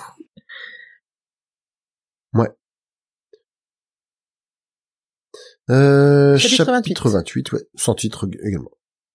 Tom Hartigan a finalement lui aussi décidé de sauter le pas et d'aller voir la police, racontant les échanges avec Lily et l'attitude étrange de Cust. Mais la mention dans la presse d'un abbé cash ou approchant l'écriture était peu lisible, a renforcé sa conviction. Chrome se félicite d'être sur le point de mettre le grappin sur le meurtrier. Tom a retrouvé Lily pour lui raconter la scène, mais celle-ci trouve un prétexte pour s'absenter. Et en fait, sous couvert de d'appeler une amie, un truc comme ça, elle prévient Cust par téléphone en déguisant sa voix d'une descente prochaine. Cust, bien que perplexe, saisit l'opportunité pour quitter son appartement. Donc là, euh, move un peu euh, incompréhensible de, je trouve, de, de la gamine. Enfin, moi, je me suis posé la question de est-ce que c'était parce qu'elle était liée à l'affaire, euh, parce qu'elle avait de la pitié pour lui? Enfin, je, du coup, ça m'a mis le doute cette. Moi, mon, mon interprétation, c'est qu'elle a de la pitié pour lui, et puis je pense qu'elle est que c'est un peu l'incarnation de la main de la providence dans dans les thèmes généraux du, du roman. Mais euh, je l'interprète aussi en parallèle d'un autre roman où il y a un autre personnage providentiel pour quelqu'un qui est dans une situation euh, analogue à celle d'ABC que, que Christie écrira plus tard. Je pense que c'est aussi pour ça que je le lis comme ça. Mhm. En tout cas, je suis d'accord, c'est un peu bizarre cet épisode et puis euh, c'est pas forcément très concluant pour la suite de l'intrigue. Tout à fait. Après, elle a, elle a dit plusieurs fois déjà auparavant dans les interventions qu'on a pu voir, les discussions entre elle et son, son ami Théo, et euh, Tom plutôt, ou même avec euh, sa patronne, elle, elle est persuadée qu'il a rien fait. Elle le dit dès le début, il est pas capable Oui, de elle, faire est- ça. elle est persuadée Elle qu'il est sur un Alf bâti, c'est c'est un vieux croulant, mais, mais elle l'aime bien en fait. Il y a, il y a un côté, euh, elle est assez protectrice avec Pour elle, c'est c'est quelqu'un d'inoffensif qui a beaucoup souffert avant et elle, elle ne croit pas à cette possibilité qu'il ait pu commettre ces meurtres. Voilà. Moi, moi, je, moi, je comprends l'aspect, euh, l'intime conviction, tu vois, je, dans, dans, au plus, au très fond de son cœur, il ne peut pas être coupable. Ça reste quand même un move très dangereux parce que je suis sûr que dans, dans, dans la vie, hein, il y, a, il y a dû avoir des gens euh, Mhm. à qui t'aurais dit, mais cette personne est un meurtrier, mais, mais jamais de la vie, 0% de chance, Ah. j'en suis persuadé, au plus profond de moi. Ouais. La majorité des serial killers, hein, quand Voilà. tu interroges les voisins. C'est ça. J'aurais jamais dit. Ah, Il disait bien bonjour et sortait hein. les poubelles, je comprends pas. C'est ça Mais je suis en train de me, de me rendre compte à l'appui de ma théorie quand même que Lily, c'est le lys Mm. et c'est la fleur de la providence. Ah, bah, dé- décidément. Donc je pense qu'il y a, il y a quand même un, un Il y a fil un, La un paratexte à trouver dans ce... Je pense, oui, qu'il y a quand même un côté euh, et que ça peut expliquer pourquoi elle a rajouté ce, ce passage qui, enfin bon, je, je spoil un peu, mais qui apporte pas grand-chose à la suite. C'est, ça change la manière dont Cust se retrouve au commissariat, en fait, c'est tout. Oui, mais c'est, euh, Mhm. Ça apporte pas grand chose de plus, oui. Enfin ça, ça apporte thématiquement peut-être, Mhm. euh, parce que du coup il va s'y retrouver dans un état particulier. D'ailleurs, chapitre 29 à Scotland Yard. T'as juste oublié de dire un truc, c'est que quand il sort, euh, juste avant que sa, sa logeuse l'interpelle, euh, il a caché un truc euh, derrière le, derrière le, le porte-manteau Le porte-manteau. Oui, j'allais en parler. ap- Ah, d'accord. J'en aurais parlé un peu plus tard, mais, mais c'est un détail qui a son importance, effectivement. Chapitre 29 à Scotland Yard. L'étau se resserre autour de Cust. La police a procédé aux vérifications qui confirment sa présence sur les lieux du crime, enfin des crimes, et les bas retrouvés chez les victimes correspondent à ceux qu'il vend. De plus, des indicateurs ABC ont été retrouvés dans ses affaires. Tout semble donc limpide. D'autant que comme Chrome s'en vante, il a retrouvé le couteau taché de sang dans un par-dessus, comme tu le disais. Seul Poirot reste un tant soit peu perplexe de ne pas avoir su discerner le motif derrière ces meurtres. Et puis surtout, ils ont retrouvé des indicateurs ABC neufs Mm. dans son armoire. Chapitre 30, sans titre. Cust est, retour- est retourné presque machinalement devant la boutique peu, il est un peu dans un état second, on a l'impression. Il est la cible d'un épisode euh, semi-hallucinatoire et n'y tient plus, se sentant perdre pied. Il, dis, il dissocie complètement là. Ah ouais, non, mais il est, il a, la- il a perdu pied, quoi. complètement. clairement. Il- Clairement. Après avoir déambulé en ville un moment, ses pas le conduisent devant un, devant un poste de police. Il y pénètre avant de s'effondrer. Donc là, il est vraiment au bout du rouleau, quoi. C'est, euh, il a choisi lui-même de se livrer à la police. Et du coup, tu te demandes un peu pourquoi il a fui Ouais, pour inc- revenir. C'est Ouais. Moi, il y a juste une, une petite phrase justement à ce sujet-là qui m'a fait tilter. C'est qu'il est en train de déambuler un peu euh, sans savoir où il va. Et la seule chose qu'il dit, c'est Hercule Poirot, je me demande s'il sait lui. Et tu te dis, mais pourquoi est-ce que... Et je me dis, c'est peut-être ça qui l'a fait aller vers le commissariat en disant que c'était le meilleur moyen de se rapprocher de Poirot et de savoir si... euh, Ah, peut-être. Bah peut-être. En tout cas, en, en tout cas, c'est vrai que c'est Inconsciemment, bien C'est sûr, une parce attitude vraiment complètement, euh, étrange sur euh, pour, pour un Mhm. meurtrier quoi. Bah oui, ça Donc, vraiment, euh, je là- Surtout pour un, un meurtrier qui ruse tellement avec la police, qui Ouais. est tellement en pleine maîtrise de Goguenard dans les lettres, euh, ouais. Mais moi je oui. euh, à ce moment-là, tant pis je spoil un peu la fin, je vais essayer de pas le faire complètement mais du coup je, je soupçonne une manipulation de cet homme mais pas pas au niveau Pas au niveau pas de au niveau tel enfin pas tel que c'est dans le roman. Pour moi, c'était vraiment un quelqu'un qui parvenait à lui à lui faire commettre ses meurtres pour de vrai quoi.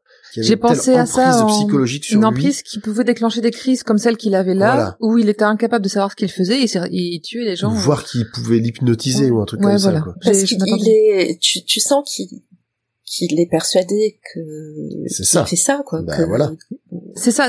Tu sens qu'il y a une, un double discours en lui de d'un côté oui j'ai fait ça et de l'autre côté C'est- mais non c'est pas, possible. mais au bout J'en ai aucun moment, souvenir, c'est pas possible. Tu le à sens force de recouper les informations, ça commence à Et puis bon, il, il était, il a l'arme, il est en sang. Enfin, c'est C'est ça. Quand même... Il y a quand même beaucoup d'indices qui pointent vers ça quoi. Oui. Tout à fait.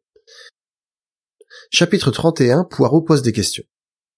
Donc Cust livré de lui-même, comme on vient de le dire, et le seul doute semblant subsister est celui de sa santé mentale, qui pourrait avoir un impact sur le verdict qui lui ne fait pas vraiment de doute. Donc la folie et la confusion de Cust pourraient-elles être feintes? Parce que si, si le mec a été aussi manipulateur avec ses lettres, peut-être qu'il peut-être qu'il se ménage une porte de sortie maintenant qu'il a été attrapé. Le fait d'avoir rédigé des lettres indique tout de même une certaine préméditation. Un élément reste néanmoins troublant. Un certain Strange affirme avoir joué au domino avec Cust jusque passé minuit, la nuit de la mort de Betty, ce qui rendrait imp- impossible son assassinat aux premières heures du 25. Strange semble toutefois être du genre euh, un peu obstiné, voire borné. Et du coup, il pourrait tout simplement refuser d'admettre qu'il peut se tromper sur un détail, par exemple sur l'heure de fin ou même sur la date. Poirot continue de boucler sur le motif et la personnalité du tueur, jusqu'à ce qu'Hastings s'endorme. À son réveil, Poirot le remercie de son inspiration. Donc là, il n'a pas encore expliqué pourquoi, mais il dit voilà. Hastings, la, la lumière dans, dans le brouillard. Je sais plus que- quelle est sa formulation, mais Le phare dans Phare la nuit. dans la nuit. ah, tu vois, là, c'est ça, quoi. Il a juste besoin d'une réponse à une dernière question, et celle-ci pourrait bien provenir de son commando spécial. Donc là, on est dans les derniers chapitres. On commence à arriver sur les, sur les, les révélations, ou en tout cas les, les prémices. Je peux juste citer dans ce chapitre-là une jolie postiférie. Vas-y. Là, il s'est surpassé. Euh, au tout début, il nous explique qu'en fait, que dans le, le système judiciaire anglais, euh, Cust pourrait euh, réserver sa défense euh, jusqu'au procès. Mhm. Et en fait, il n'a pas, euh, il a pas réservé, il plaide non coupable parce qu'il a un alibi pour un des, un des meurtres. Et euh, Jap le résume en disant committed for trial. Alors je sais pas exactement comment on pourrait traduire, et je pense que c'est difficile parce qu'on n'a pas les mêmes euh, les mêmes systèmes judiciaires. Par contre, je suis à peu près sûre que la traduction de Postive qui dit on lui a commis un avocat d'office, elle est à peu près du niveau de celle du lycéen qui passe le bac et qui a aucune idée de ce que ça veut dire. Sauf que committed, commis, ça se ressemble et donc il, il vérifie pas, il passe ça. Ouais. Et après tu comprends pas parce que tu tu vois bien par la suite que euh, non en fait il a choisi son avocat et son avocat il a choisi une défense et c'est c'est bon c'est un détail une fois de plus mais ça donne quand même une idée de la manière dont c'est Traduit. Déféré manière- au parquet, il dit Jap. oui je- je- Ouais, c'est, Bon. c'est, c'est pas une envolée lyrique, mais ça semble déjà plus proche de, du sens original. déjà c'est pas un contresens complet Oui, voilà. C'est déjà ça. Après c'est sûr que des trucs comme ça ça peut s'expliquer à des lecteurs français que si tu fais une note pour expliquer euh, le- Ouais. les systèmes c'est c'est compliqué hein, pour euh, des romans qui sont quand même faits pour aller vite et Voilà, c'est C'est ça. sûr. ouais. Chapitre 32 et un renard attrapera. Poirot passe les prochains jours à revisiter les lieux clés de l'affaire et à, interro- et à interroger les proches des victimes. Il réunit ensuite ses troupes et leur annonce en avoir assez de ce petit jeu de la vérité. Il a encore trois questions à poser. Chacun doit jurer de dire la vérité. Tout d'abord, pour Franklin Clark. Que pense-t-il des chapeaux des dames à Ascot cette année? Passer un temps La question qui d'incrédulité, paraît il les juge excentriques. Voilà, il est un peu décontenancé. Ensuite, pour Donald Fraser, quand a-t-il pris ses vacances? Donc c'était les deux semaines d'août. Les deux premières semaines d'août, pardon. Et enfin, pour Tara Gray, si Sir Carmichael lui avait proposé, aurait-elle accepté de l'é- de l'épouser? Et bien que choquée, elle finit par répondre par la négative. Il demande malgré tout, alors là, il dit que trois questions, mais il a posé quelques autres questions, même si c'était peut-être un peu hors jeu, j'imagine. Euh, donc il demande à Meghan si elle souhaite savoir la vérité. Et en fait, Meghan dit que non. Et euh, ce qui jette là aussi un peu un, un- un- Froid, ouais. un trouble. Et Mary Drover avoue ne pas savoir si elle a un amoureux ou non. Poirot Et s'éclipse. en- d'ailleurs, on saura pas ça. hein. Non, Non. Ouais, moi j'ai été vachement déçue parce que je l'aime bien Marie Drouet et je Moi, je me- savoir qu'elle avait un amoureux. Ah, sans doute Enfin, Je me suis demandé pas. si Christy, à ce moment-là, elle avait pas un peu confondu Meghan et Mary. Euh, oui, mais Meghan, c'est clair que Ou c'est peut-être une question parmi d'autres pour... euh, Non, pour moi, moi je me dis ouais, uniquement, euh, uniquement que cette réponse tout en demi-teinte et en délicatesse, c'est peut-être euh, une certaine pudeur de la part de Mary, qui Mhm. quelque part elle le sait si elle a un amoureux ou pas, mais elle se dit ah c'est peut-être un peu tôt ou voilà tu vois. Ouais, Moi c'est c'est vrai. c'est comme ça que je l'ai interprété. C'est vraiment euh, une euh, une réponse pudique. Poirot s'éclipse ensuite avec Hastings, entendant sur la route une chanson mentionnant la capture d'un renard et son enfermement. Cela fait penser à Poirot qu'il devrait rendre une visite à Cust. Et puis il y a tout un passage sur la cruauté de la chasse au renard. Oui. tout à Oui, fait. oui, ça c'était... euh, j'ai- J'avais noté ça, c'est... euh, Elle en parle bien en disant, euh, mais c'est c'est débile, ça sert à quoi ouais, Enfin, quel est l'intérêt? Et- La et- bestiole qui, qui court, qui est terrifiée, que les chiens chassent, que Et évidemment, c'est euh, c'est Poirot qui se fait euh, le détracteur des, des travers de la société anglaise, quoi. Enfin, Mhm. en tout cas, des, des détracteurs tels que perçus, bien sûr. The fox enjoys it. Do not say les bêtises, my friend.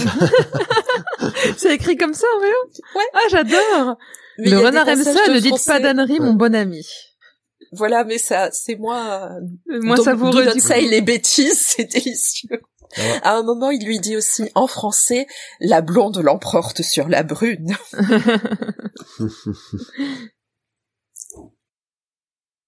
Chapitre 33, Alexandre Bonaparte Cust. Alors c'est vrai que déjà, quand même, un blast comme ça, dans la vie, Bah, il le dit, hein, ma mère, est- c'est peut-être dans ce chapitre-là d'ailleurs, c'est On va dans en parler, l'entretien on avec va en Poirot, parler. il dit, ma mère a été, avait de grands projets pour moi.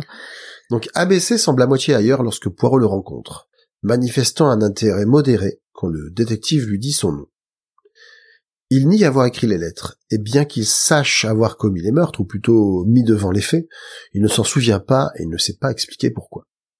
Là, j'aime bien à ce moment-là, quand on voit quand, quand Poirot arrive dans la salle d'interrogatoire, Hastings dit, d'après ce que j'ai compris, il a pas parlé tout de suite, il s'est juste assis, il a laissé l'atmosphère se calmer avant Mhm. de commencer à interagir. Et je trouve que ça, ça pose très bien le personnage de Poirot qui est capable de sentir la tension et est-ce que c'est le moment de parler? C'est là qu'on il- il a toujours la il, parle toujours au bon moment c'est toujours très pertinent son intervention. Et là encore même dans un simple dialogue avec un, accusé il arrive encore à essayer de trouver le moment pertinent pour interagir et obtenir ce qu'il a envie d'obtenir de lui. C'est dans ce roman, j'ai oublié de noter où, qu'on on décrit euh, Poirot en disant qu'il parle comme un maître d'école ou comme un prêtre. C'est pendant la que- pendant la première réunion où il fait son discours à tout le monde. qu'il qu'il faut obtenir quelque chose et de, de ses interlocuteurs et qu'il les, qu'il les accompagne, qu'il fait de la maïotique. Mm. Un petit Ah. peu, oui. Euh, Hastings, lui, euh, est admiratif de Poirot d'avoir été capable de se poser comme ça, et il dit, euh, il dit que lui, il aurait éprouvé tout le tragique de la situation, mais que Poirot, lui, est beaucoup plus prosaïque, et que son unique souci à ce moment-là, c'était de réussir à produire l'effet qu'il souhaitait sur l'individu en face de lui. Je trouve ça On sent, à, ouais, on sent à plusieurs reprises dans celui-là l'admiration de d'Hastings pour Poirot. Il est et j'ai trouvé qu'on sentait aussi de manière un peu bon, un peu détournée ou parfois un peu brutale, mais l'affection de Poirot pour Hastings. oui, ah oui, c'est clair. ouais. Oui, ça, ça, C'est ça plus fait ça vraiment fait plus aucun doute. Ouais. Ouais, Au fil des romans, ça s'est vraiment installé. euh, Ouais. Même si par ailleurs il lui dit quand même des horreurs à peu près toutes les trois minutes. C'est ça, c'est l'amour vache, c'est comme ça. Donc Cust mentionne que sa mère l'avait appelé Alexandre Bonaparte parce qu'elle voulait qu'il soit connu du monde entier. Mais elle est morte et n'a pas connu sa disgrâce. Sans doute, sans doute est-ce mieux ainsi, lui qui est si transparent, si peu sûr de lui. J'ai eu mal au cœur pour lui, tu vois. Ah ouais, non, c'est, enfin, il est, il est vraiment pathétique pour le coup. Il explique qu'il a obtenu ce poste de vendeur avec un employeur qui ne communique avec lui que par correspondance. Poirot le confronte avec le fait que la société qui est censée l'employer ne le connaît pas. Il continue de crier au complot. Les lettres reçues par Poirot et celles qui mentionnent son contrat ont été identifiées comme provenant de la machine à écrire retrouvée dans la chambre de Cust. Lui prétend qu'elle lui a été envoyée par la société. Mhm. Il mentionne également la rencontre d'un homme qui lui avait lu les lignes de la main et qui lui avait promis un destin extraordinaire et peut-être l'échafaud. Il fait une nouvelle crise de migraine et répète qu'il sait avoir commis les meurtres, mais qu'il serait bien en peine de savoir pourquoi. Donc là, c'est vraiment un témoignage à ce moment-là du récit, c'est vraiment... Euh... On est perplexe, on va dire. Là, quand tu as lu beaucoup de romans policiers, notamment de serial killers dans les années 90, tu conclus que euh, sa mère l'a rendu fou et que sa personnalité a dissocié. C'est ça, exactement. Non mais ça c'est mais il, y a, aussi l'impact de, la, guerre. Hein. Il dit bien qu'il a eu... Euh, possessive. Oui. Non, ou alors... Il y a ça et il y a le choc, euh, l'épilepsie, le, choc pendant la guerre et certainement il est encore euh, sous sous traumatisme. Ah moi je peux vous je peux vous sortir un autre cliché alors. Dans un mauvais film de genre comme ça, en fait, les crimes seraient commis par un jumeau maléfique qu'il ignore avoir. Qu'il s'appellerait Bonaparte Alexandre. C'est ça. Non, lui, lui, il s'appelle Jules Néron. Chapitre 34, les explications de Poirot. Ah. L'équipe spéciale de Poirot est réunie sans trop savoir pourquoi. Poirot explique son état d'esprit au début de l'affaire. Il sentait que quelque chose clochait, sans précisément savoir quoi. Le fait qu'il ait été choisi au lieu de Scotland Yard le laissait également perplexe. Il a passé en revue tous les profils de tueurs qu'il connaissait sans pouvoir établir de parallèles satisfaisants, que ce soit sur le choix des victimes ou le mode opératoire, ou encore la présence systématique de l'ABC. Le meurtre de Betty Barnard, étranglé avec sa propre ceinture, pouvait laisser penser à un certain degré d'intimité avec le meurtrier. Par contre, il y a un moment que j'ai bien aimé dans la traduction française où on dit que il, dit que les Français diraient qu'elle a du sexe à pile. Et là, je, je ne savais pas que cette expression existait déjà à l'époque. Ou alors c'est la traduction. Euh, oui, elle l'emploie plusieurs fois. Hein. C'est pas la traduction, l'expression existait. D'accord. Et alors, par contre, que les Français diraient qu'elle a du sex appeal, ça, euh, c'est où exactement? Bah, je, viens juste de tomber dessus. Euh, Betty Bernard aimait flirter, elle appréciait les attentions du sexe fort.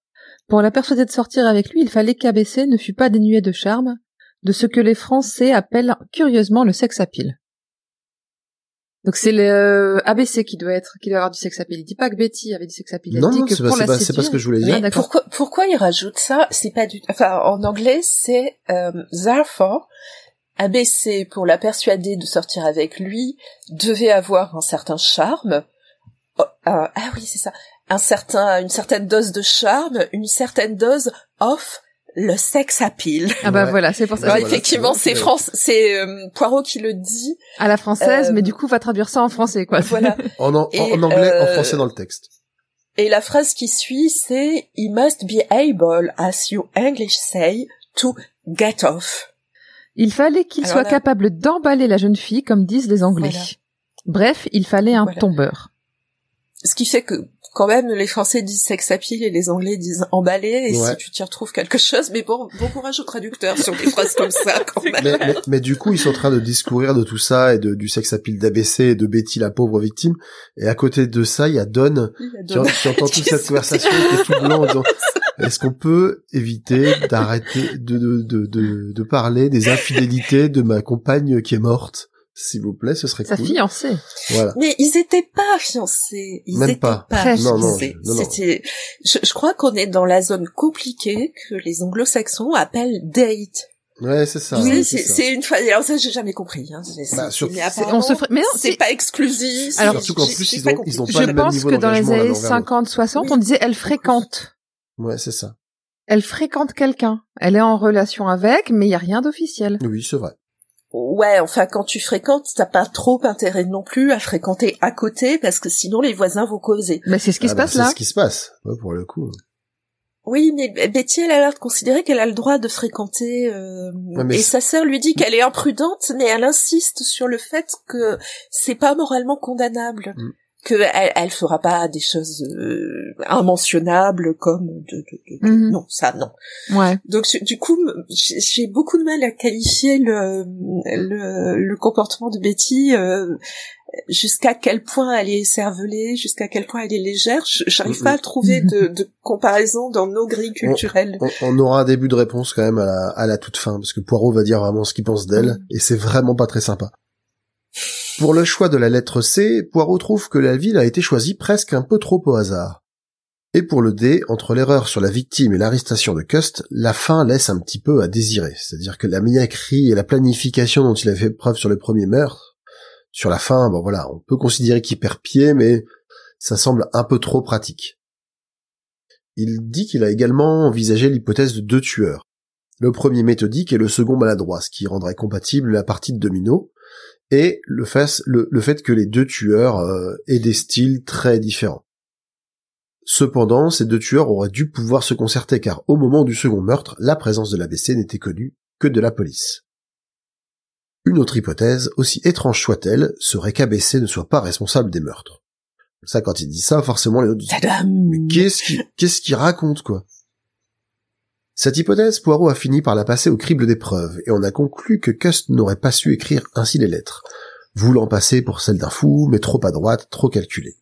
Dès lors, il lui vint une autre idée, que quelqu'un ait pu vouloir commettre un meurtre unique et le faire passer pour l'élément d'un tueur en série, comme la forêt cache l'arbre, comme il cite Shakespeare. Il fallait donc trouver un homme intelligent, séducteur, un peu infantile, notamment euh, à cause de l'écriture d'écolier et l'utilisation de l'indicateur des trains. Dès lors, Et parce que les garçons, les, parce que les garçons aiment jouer avec les trains. C'est ça. C'est quelqu'un qui t'est resté un petit garçon. euh, exactement. Et dès lors, un profil Ben. s'est détaché.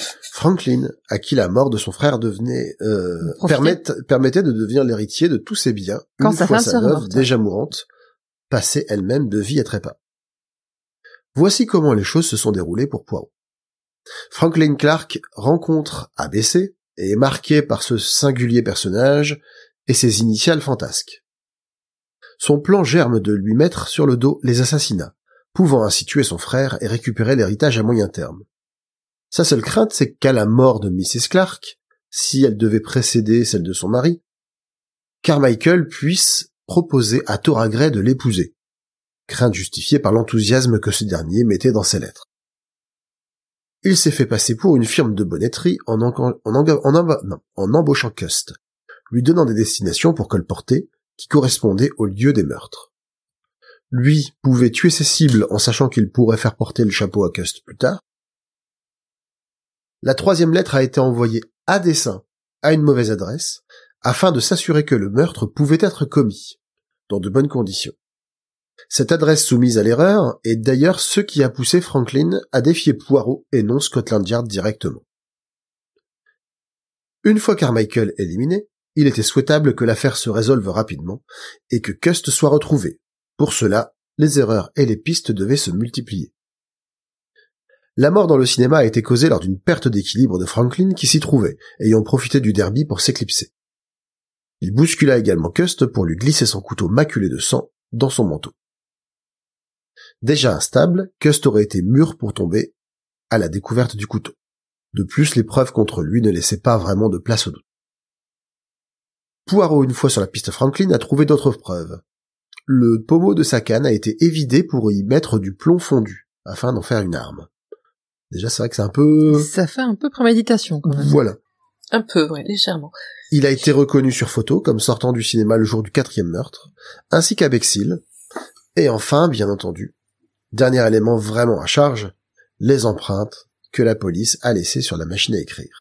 Que lui, que la police a trouvé qu'il Que avait... la, que que la la police police a, les empreintes qu'il a laissées sur la machine, pardon, euh, achève de le confondre. Devant ces preuves accablantes, il sort un pistolet de sa poche et tente de mettre, de mettre fin à ses jours. Mais Poirot a anticipé le coup et fait vider, par un complice, le chargeur de l'arme. Les masques tombent, et Franklin est emmené par la police. Et Poirot, avant, lui a dit que c'était un crime indigne d'un Anglais. Ouais. Et que pour quelqu'un qui a été autant, qui avait autant moqué le fait que Poirot soit un étranger dans ses lettres, Oh oui. il avait commis un crime qui n'était pas sport. Exactement. On en parlait de l'éthique des assassins quand même. Bah, tu vois. C'est pas, c'est pas très joli, joli monsieur. Tuer des gens, ok, mais alors, Mhm. les vannes, franchement, vous auriez pu éviter, quoi. Il lui dit euh, Vous êtes fort imbu de votre supériorité d'insulaire, mais pour ma part, j'estime que vos crimes ne sont pas dignes d'un Anglais. Ils manquent de classe. Ce, ne- ce ne sont pas des crimes de sportsman. Voilà. Manque de fair play. Manque de classe. Et en anglais, en VO, il lui dit not sporting. c'est c'est juste ça. Chapitre 35, Rideau. Poirot révèle que Megan craignait que Don fût le coupable. C'est pour ça qu'elle a dit, quand il lui a posé la question, elle, dit- elle a dit qu'elle voulait pas connaître la vérité. Libérée de ce doute, elle va pouvoir laisser libre cours à ses sentiments. Une relation que Papa Poirot approuve, mettant de côté la pauvre Betty, disant d'elle vers la fin, très sympa, elle ne valait pas la peine qu'on s'en souvienne. C'est clair. Donc la pauvre, elle est morte, euh, mais comme elle était légère... Elle est euh, morte sans vraiment raison valable. Voilà, euh, bah ouais, mais quand même, c'était un peu une allumeuse, donc euh, bien fait pour elle, quoi. C'est un peu comme ça que ça, ça sonne, je trouve. Hein. C'est, c'est dur. Et surtout, il dit qu'il a inventé le coup des empreintes digitales. Alors oui, j'allais, j'allais y Pour venir. faire mais- plaisir à Hastings. Exactement. Et, et il donne également d'autres détails con- concernant la culpabilité de Franklin. Euh, ses, réac- ses réactions au témoignage de Sora Gray quand elle a dit qu'il- qu'il- qu'elle ne voulait pas épouser son frère, et le fait qu'il ait remarqué les chapeaux à Ascot, montrant qu'il était à Londres le jour où la deuxième lettre a été postée. Il est pas sympa avec Tora Gray non plus. Non, et d'ailleurs, Poirot, c'est ce que j'allais dire, il, impli- il, il insinue fortement que Tora Gray, malgré sa promesse, revenir, a menti ouais. quand elle a dit qu'elle aurait pas accepté que Sir Carmichael euh, se lui, lui propose de l'épouser et sans doute par opportunité ou par opportunisme plutôt euh, en se disant que voilà si elle est avec le frère c'est plus possible peut-être que Franklin y avait moyen quoi Et il disait aussi qu'il lui a posé la question aussi, qu'il a posé la question à, à Gray pour voir la réaction Tout à de fait. Franklin. ouais c'est ce que je disais. Franklin, ouais. Quelque temps, la plus- quelque temps plus tard, il reçoit la visite de Cust, qui ne saurait trop remercier Poirot. Non seulement il l'a innocenté, mais qu'en en plus il assure le SAV, euh, il lui a fait prescrire des lunettes qui l'ont délivré de ses migraines. Donc là, c'est le truc, c'est il est, il est enquêteur et aussi ophtalmo. Ou plutôt sa capacité de déduction s'applique aussi, Bah, à certains problèmes House. voilà, à certains problèmes médicaux. Il lui fait également prendre conscience que la prophétie de sa mère, enfin en tout cas ses espoirs, hein, s'était accomplie parce qu'il est désormais l'homme le plus célèbre d'Angleterre. Mais il réagit aussi à la prophétie que Franklin lui avait fait euh, Sur le fait qu'il a failli à la quand sur, il a rencontré. Cust en disant que vous alliez être euh, l'homme le plus célèbre d'Ang- d'Angleterre. Oui. Donc si célèbre qu'on lui propose une centaine de livres pour une interview. Et Poirot lui conseille d'en demander 500. Et, et- Et voilà. Et ça se termine avec le oui.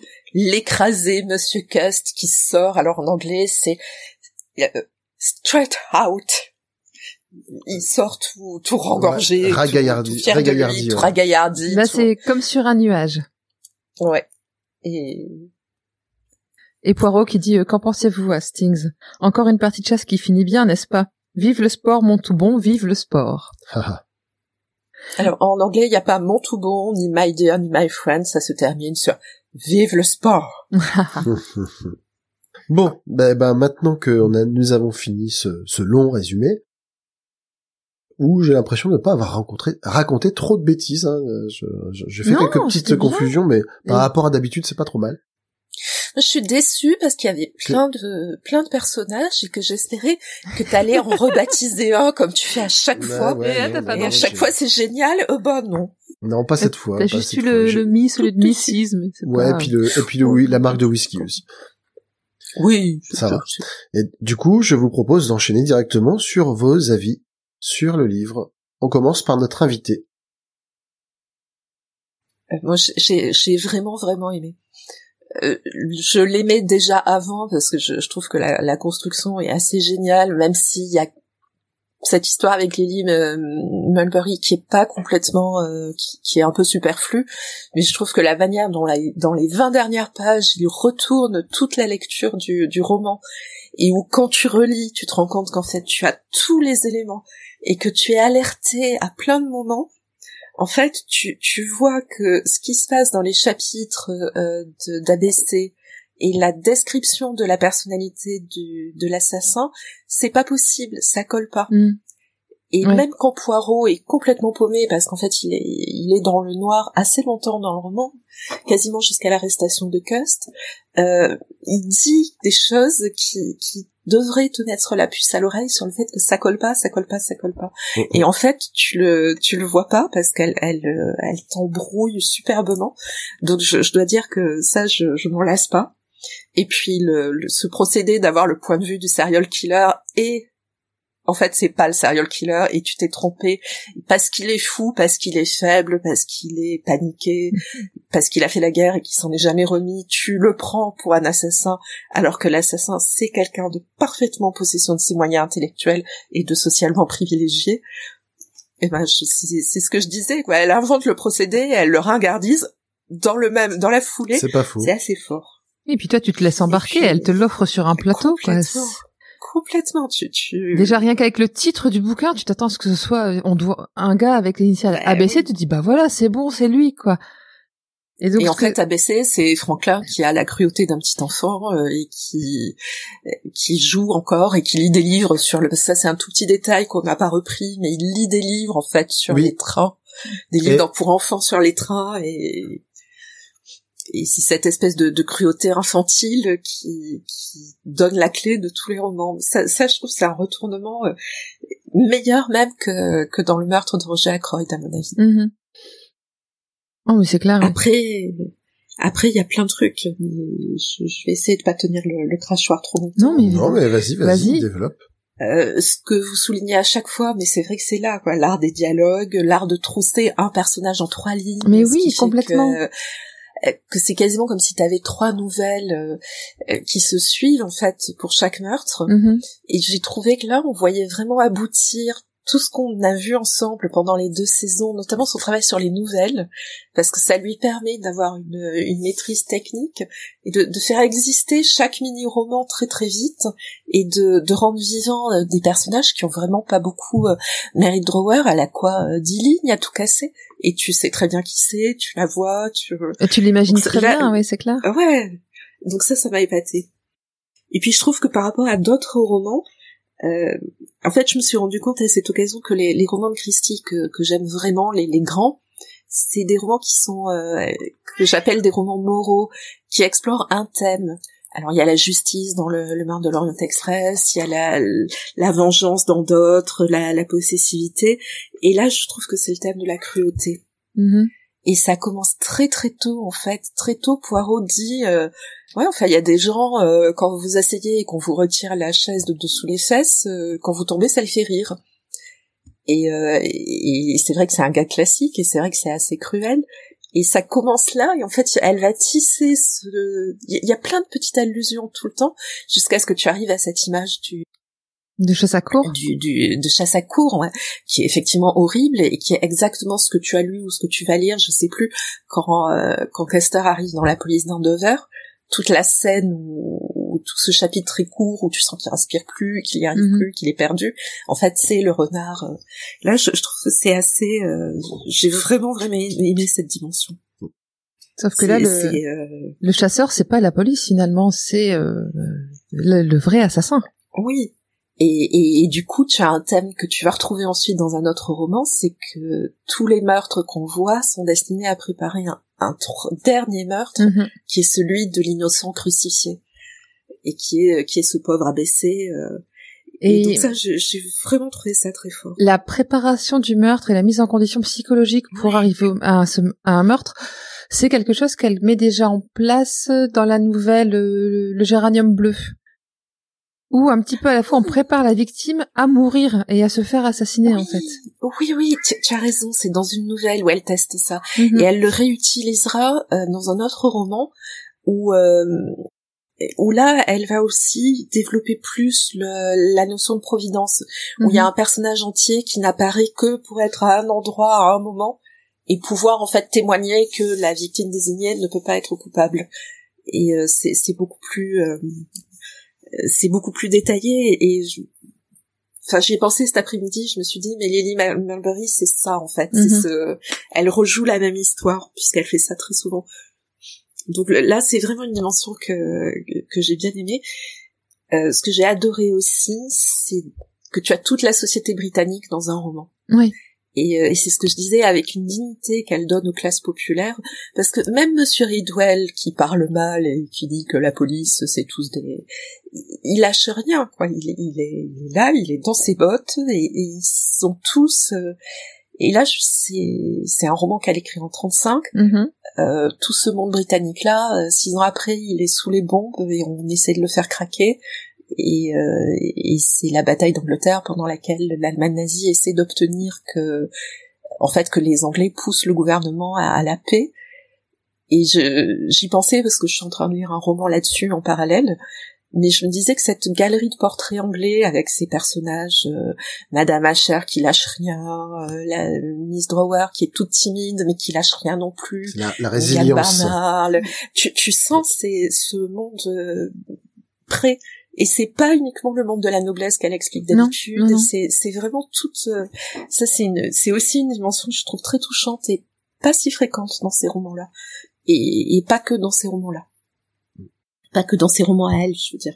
Oui, oui, oui, je et crois. puis, et puis pour terminer, j'ai trouvé que c'était un roman qui était super équilibré entre euh, quasiment la dimension horreur, la tension qui monte, Poirot qui est désespéré, le temps qui passe, la mélancolie, puis des moments très très drôles qui, qui rééquilibrent euh, Hastings, ses fraises, euh, sa valise, euh, enfin, il y a plein de choses comme ça entre le- la dimension morale, le portrait social, un petit peu de romance, de l'action, plus que dans d'autres. euh, Enfin voilà. Et en VO, son, son style est particulièrement. euh, y, a, il y a des choses qui honnêtement euh, sont, sont difficiles à traduire. Quoi. Quand Jap dit, euh, euh, quand Jap revoit Poirot, il lui parle de sa moustache en lui disant euh, "You face fungus, protein finer than ever."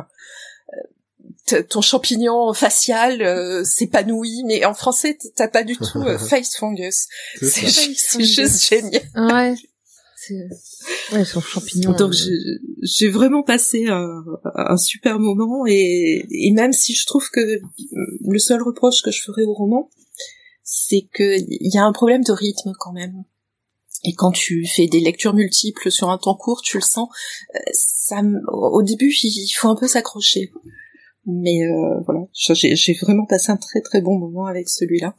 Et j'essaie de convaincre désespérément mon compagnon de le lire parce que je me dis que quand même celui-là c'est un qu'il faut avoir lu. Ah, Ah oui, donc c'est clair que c'est un, un roman de Christie à lire. C'est bah. Ouais. bah, euh, y a... T'as dit, t'as dit tellement de choses que j'ai plus grand chose à ajouter finalement, mais Ah bah bravo, t'as t'as réussi à couper la chic à Delphine. Ça c'est c'est pas. Je suis désolée, pas c'était pas fait exprès. ah non, mais c'est très bien. Ça, c'est tu, pas facile. Tu, tu dis tellement mieux que moi ce que j'aurais voulu dire. euh, J'ai pas rajouté. C'est euh, ce que j'aime beaucoup et c'est vraiment la ce qui me plaît, ce que je dis, ch- je, je me répète, j'en ai marre, mais bref. Euh, dans l'écriture de Christie, moi, ce qui me plaît vraiment, c'est cette galerie de personnages qu'elle te représente et qui prend vie sous tes yeux. Et là, elle y arrive, et avec toujours ce poireau qui reste... euh, il a un côté clownesque et en même temps un côté très attachant. Il a un côté énervant, il, a, il y a des moments où tu as envie d'aller avec lui, des moments où tu as envie de lui, lui en claquer une. t'as- Il te fait réagir systématiquement. Et euh, je, je trouve ça fantastique. C'est pas juste un personnage, tu dis, oh, il est trop bien cet enquêteur. Machin. Non, c'est euh, c'est un être vivant que tu as devant toi. C'est pas un personnage de roman. Et euh, ça, vraiment, c'est quelque chose que j'apprécie beaucoup et que je trouve qui est particulièrement prégnant dans ce livre-là où il est, il est mis en échec, il reconnaît qu'il est mis en échec sans baisser les bras, où il est, euh, il est au sommet de son art à ce niveau-là, Poirot, je pense, et ça, on arrive dans les meilleurs des meilleurs qui vont, voilà quoi. Elle va avoir du mal à faire mieux. Bon, elle va encore nous surprendre dans d'autres romans par la suite hein, avec Poirot, mais là, franchement, moi, c'est un, pour faire découvrir Christie, je veux bien faire lire ça à quelqu'un, il n'y a pas de souci. C'est et euh, en même temps, je pense que j'en ai, je l'ai autant apprécié, encore plus apprécié, parce que il y avait eu tous les épisodes précédents et que je voyais vraiment, en particulier cette art des personnages, je la voyais vraiment mobiliser des choses qu'elle avait, je, sais pas ce qu'on de dire, appris, euh, notamment dans les nouvelles en fait. Le cheminement mhm. narratif hein, qui, est, qui, est, bien là quoi. Oui. Ouais et les, les, nouvelles qui sont pas forcément toujours réussies, qui sont pas, enfin moi je les, je les aime beaucoup, mais des fois c'est moi. Et là tu voyais euh, notamment ces nouvelles fantastiques. Euh, je trouve qu'elle les mobilise pour certaines séquences là de, mhm. du dans la façon de décrire les euh, ambiances et ouais, ouais. pour donner le, le, côté le côté glauque, le côté un peu terrifiant de, de des crises de cust en fait. C'est ah ouais les crises de cust c'est c'est ouais mais complètement ouais c'est c'est ça et puis elle arrive encore à... Vas-y, vas-y. Non, c'est c'est une incise en fait. Je parlais d'autre chose, mais je, je, trouve que un autre truc que j'ai vu en, en, en, lisant cette fois-ci, à côté de quoi j'étais complètement passée, c'est la présence de la guerre. Alors il y a Cust qui visiblement est, fait partie de ceux qui sont pas rentrés entiers, mais ça revient. Euh, il y a une toute petite notation. Poirot aussi dit qu'il l'a vécu la guerre à un moment. Oh, ça j'ai oublié, tu vois. Et puis Franz Sacher, à un moment, il y a quelqu'un qui dit très très vite, euh, oui, mais euh, depuis la guerre, et ça a complètement modifié la manière dont je voyais ce personnage de mari violent, euh, d'alcoolique. Ouais, il a autre Parce chose. En fait, c'est un Allemand mhm. qui s'est qui était marié à une Anglaise entre 14 et 18, et il a dû se passer des choses à ce moment-là pour lui. Et tu peux tout à fait imaginer que son alcoolisme ait une conséquence. Et puis il y a cette discussion entre Cust et un jeune homme à la, sortie du cinéma, euh, où euh, le jeune homme est violemment anti-guerre et Cust lui répond Bah oui, mais il y a des guerres qu'il faut faire. Mm. Et on est en 35. 35, 36. L'Allemagne est en train de réarmer. ils sont sortis de la Société des Nations. et Agatha Christie, de Versailles. Agatha Christie avait rencontré son premier nazi peu de temps auparavant. Pendant un voyage en Égypte avec son mari, donc. Euh... J'aime bien comment tu dis ça, son premier nazi. Bah oui. Comme ce sont. Bah, il y a eu son premier bal, il y a eu son premier mari, et il y a eu son premier nazi. Mais, ouais, mais c'est ça. C'est une étape comme une autre. Hein. C'est ça. Donc pour elle, ça commence à prendre forme en fait. Ça, ça commence. Et là, tu, en le relisant, tu, tu sens la guerre qui plane. Mhm. Le, coup de la guerre. Et, et, de nouveau, elle le sait avec des notations qui sont euh, très très euh, très légère. Enfin, moi, à 12 ans, tu, je l'ai pas vu du ah tout. Bah à 20, je l'ai pas vu du tout. Et là, je le vois parce que parce que j'ai une autre manière de lire. Mais c'est ça que j'aime bien dans le fait de relire des livres que j'ai déjà lus plein de fois, c'est que je je fais pas attention aux mêmes choses. Je suis pas touchée par les mêmes choses et la première fois que j'ai lu ABC, moi c'est complètement l'intrigue qui m'a retourné quoi. C'était euh, waouh, c'est trop bien machin. Là maintenant, je fais vraiment plus attention à l'ambiance générale, à euh, le petit cheminement petit pas par petit pas, à essayer de choper des indices de mon côté parce que je commence forcément à avoir repéré des tics d'écriture, des habitudes qu'elle peut avoir et me dire ben est-ce qu'elle va le faire, est-ce qu'elle va pas le faire? Ah mais si, ça c'est ça ça. Si elle fait ça, c'est pour ça et je me trompe mais bon. C'est euh, c'est chouette. Moi j'aime bien ça. Euh, alors ça marche pas avec tous. Hein. Les quatre, par exemple, je l'ai lu trois fois. Euh, la troisième fois c'était pour vous. La, troisième fois, elle était aussi difficile que la première. eh ben ouais, allez, on va t'écouter toi, Greg. Tu disais que tu n'avais pas forcément autant apprécié ouais, que alors, et, je, je prends note effectivement de toutes les de tous les points positifs que vous avez relevés. J'en partage une, une bonne partie. Euh, pour faire assez court, voilà, mes bémols du coup, c'est, comme tu l'as souligné, Sandrine, des petits problèmes de rythme, effectivement, et des passages un peu moins trépidants que d'autres. Et aussi, moi j'avoue que la fin m'a un peu laissé sur ma fin, euh, parce que finalement, ce double twist, j'aurais préféré finalement l'histoire telle qu'elle nous l'a présentée au début, c'est-à-dire euh, nous faire, au lieu de, de, nous faire un whodunit, de nous faire un Colombo, c'est-à-dire euh, tu connais le meurtrier, tu vas le suivre et tu vas voir comment il fait, et tu vas le suivre en filigrane pour voir comment lui chemine. Il y aurait pas eu cette de, il y aurait pas eu cette, ce côté à la fois précurseur et ringardisant que t'as mentionné. On aurait enlevé le côté ringardisant, on aurait juste dit waouh, elle nous fait effectivement, comme tu le mentionnais, un, un, thriller. Elle nous fait du Grisham, elle nous fait du, voilà, des trucs comme ça. Ouais, mais c'est pas Agatha?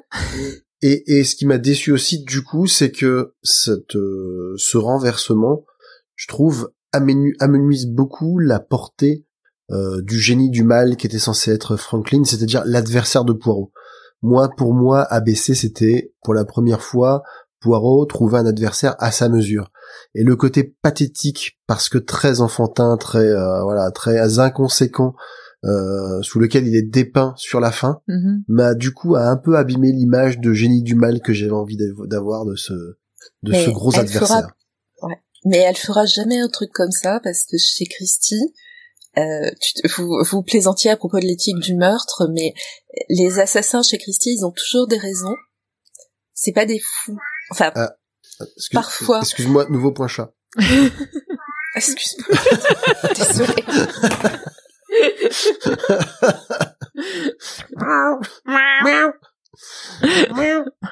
On l'entend bien. Et pour, pour une fois que c'est nous qui avons pas, que c'est pas nous qui avons les interruptions, écoute.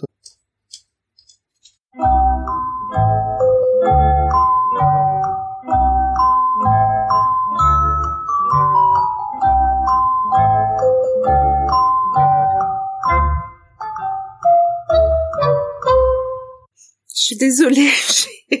Pas de souci, pas de souci.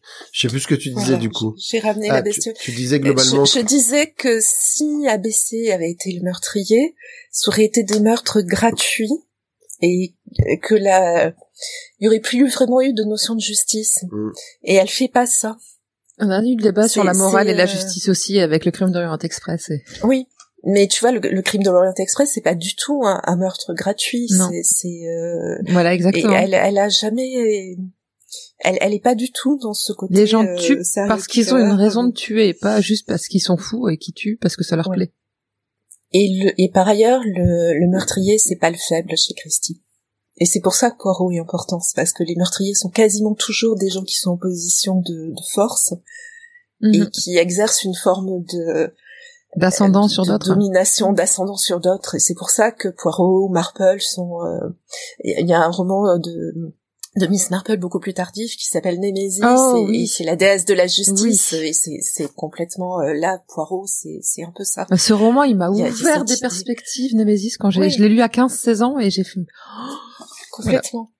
Et euh, Mais c'est, enfin, c'est une approche où tu te dis, forcément, tous les meurtriers comme ça, enfin, effectivement, il y a toujours un motif, il y a toujours euh, une ligne directrice. Et d'ailleurs, elle avait déjà théorisé dans d'autres romans que les motifs de tuer, il y avait toujours euh, cinq ou six catégories de raisons qu'elle avait Oui, listées oui, en oui, partie. voilà. C'était euh, la jalousie, euh, c'était la rancœur, c'était euh, euh, la vari... enfin, le... la- la- le côté matériel voilà. et un ou deux autres et voilà et que finalement tous les schémas directeurs on tue pas pour le plaisir chez Christie, c'est pas on, on tue pour une raison euh, Voilà. Ah, on va maintenant aborder la place de l'œuvre dans la vie d'Agatha Christie je pense que vous avez probablement toutes les deux des, des choses à dire sur ce sujet on va donner Donc n'hésite pas à m'interrompre, à rajouter des Ah, choses. Pas du tout. Là, je, je te laisse la main complètement. Ah bah voilà, je, sais pas du tout. c'est ton moment vas-y championne C'est à moi. Et donc la place de l'œuvre dans la vie d'Agatha Christie. Elle est depuis quelques années maintenant une écrivaine installée et reconnue qui vit de son art. Mais elle ne se contente pas d'écrire avec talent, elle gère également sa carrière d'une main de maître. Ainsi, avec dans l'idée d'élargir son lectorat, elle accepte de participer à un projet d'entreprise éditoriale. Son ami, Alan Lane, neveu de son ancien éditeur chez The Bodley Head, fonde avec ses frères en 1935 une entreprise de publication de livres en format de poche, avec couverture souple et à prix réduit. Cette entreprise, nom de Penguin Books, a du mal à démarrer, jusqu'à ce que Lane ait l'idée de contacter une chaîne de magasins Woolworth qui vend des livres à 6 pence. Les livres possèdent également un code couleur, orange pour la fiction, bleu pour les biographies et vert pour le crime. Il a rendez-vous avec Clifford Prescott, un acheteur de, donc de Woolworth, qui ne semble finalement pas très intéressé. Mais Mrs. Prescott entre alors discrètement dans le bureau pour proposer à son mari de déjeuner ensemble. Elle aperçoit la mystérieuse affaire de Styles posée sur le bureau de son mari, et elle est, elle est ultra fan de Poirot, elle est super enthousiaste quand elle imagine que son mari va mettre ce livre en rayon, et elle lui dit, mais euh, si tu le mets en rayon, t'inquiète pas, je vais en acheter plusieurs chaque semaine.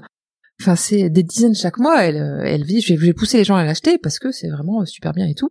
Et donc, euh, l'acheteur finit par se laisser convaincre et accepte de passer une commande pour 36 000 exemplaires du roman. Et c'est le début du succès pour Penguin Books, qui est encore maintenant une maison d'édition très active au Royaume-Uni. c'est super comme histoire Mais ouais J'adore, j'apprends plein de choses à chaque fois, c'est trop bien quoi. Euh, L'autrice garde aussi un œil sur ce qu'on n'appelait pas encore le marketing. Elle veille au grain notamment lors de publications et campagnes de lancement de livres, et elle fait attention à ce qu'on ne dévoile pas les énigmes sous peine de gâcher le plaisir du lecteur.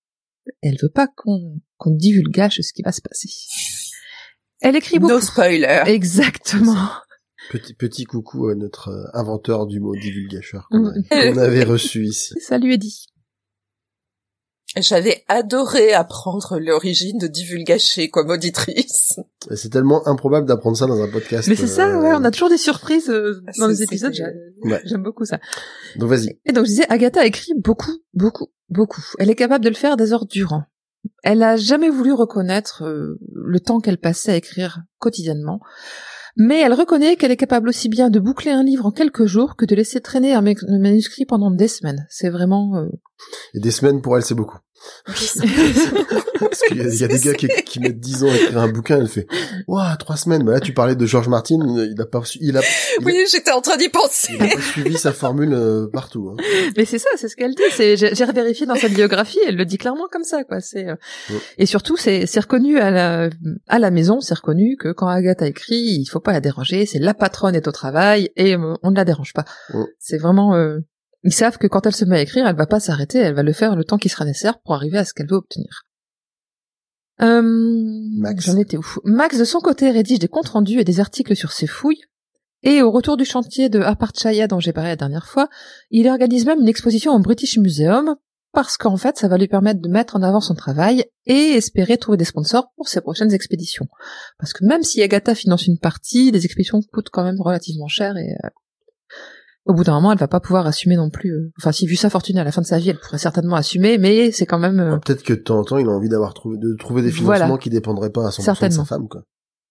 Pour en revenir au roman lui-même, c'est un des tout premiers romans policiers qui met en scène un tueur en série.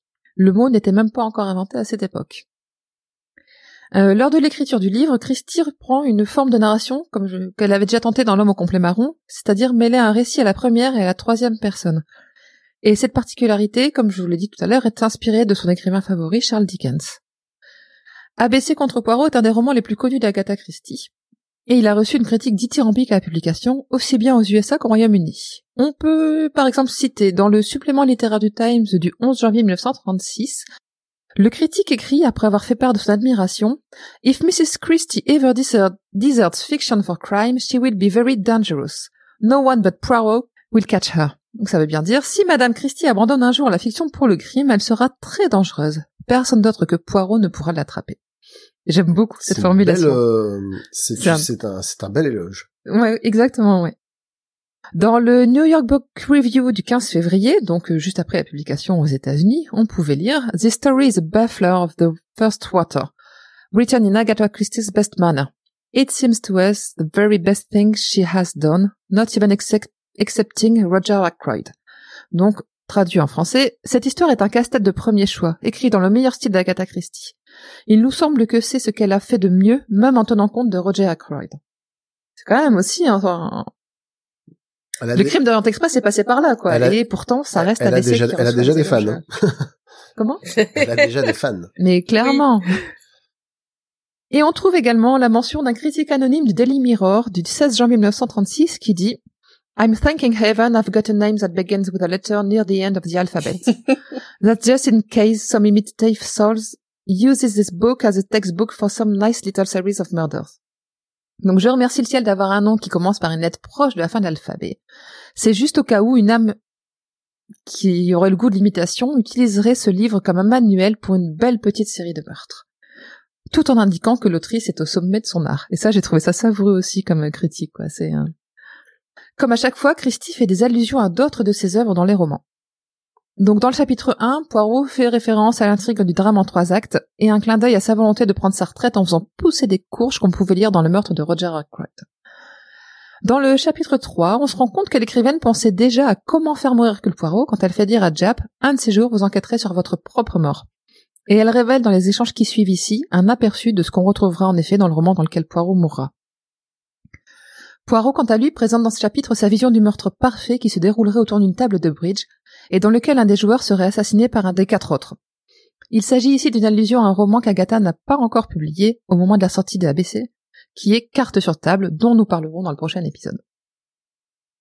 Dans le chapitre 19, Poirot évoque sa première affaire en Angleterre en parlant de comment il a réuni deux personnes en les faisant accuser de meurtre.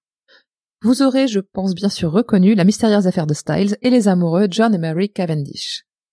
Et là, tu disais aussi, euh, Sandrine, que tu avais retrouvé plein d'autres références. euh, Alors pas plein d'autres parce que t'en as plein, mais à un moment, un un des personnages dit euh, mais euh, qu'est-ce qui est arrivé à cette bonne vieille bibliothèque euh, à propos de l'endroit où on trouve les cadavres? Mhm. Ah oui. Et donc bah oui. euh, un cadavre dans la, bibliothèque. Effectivement, ça c'est un futur roman, oui.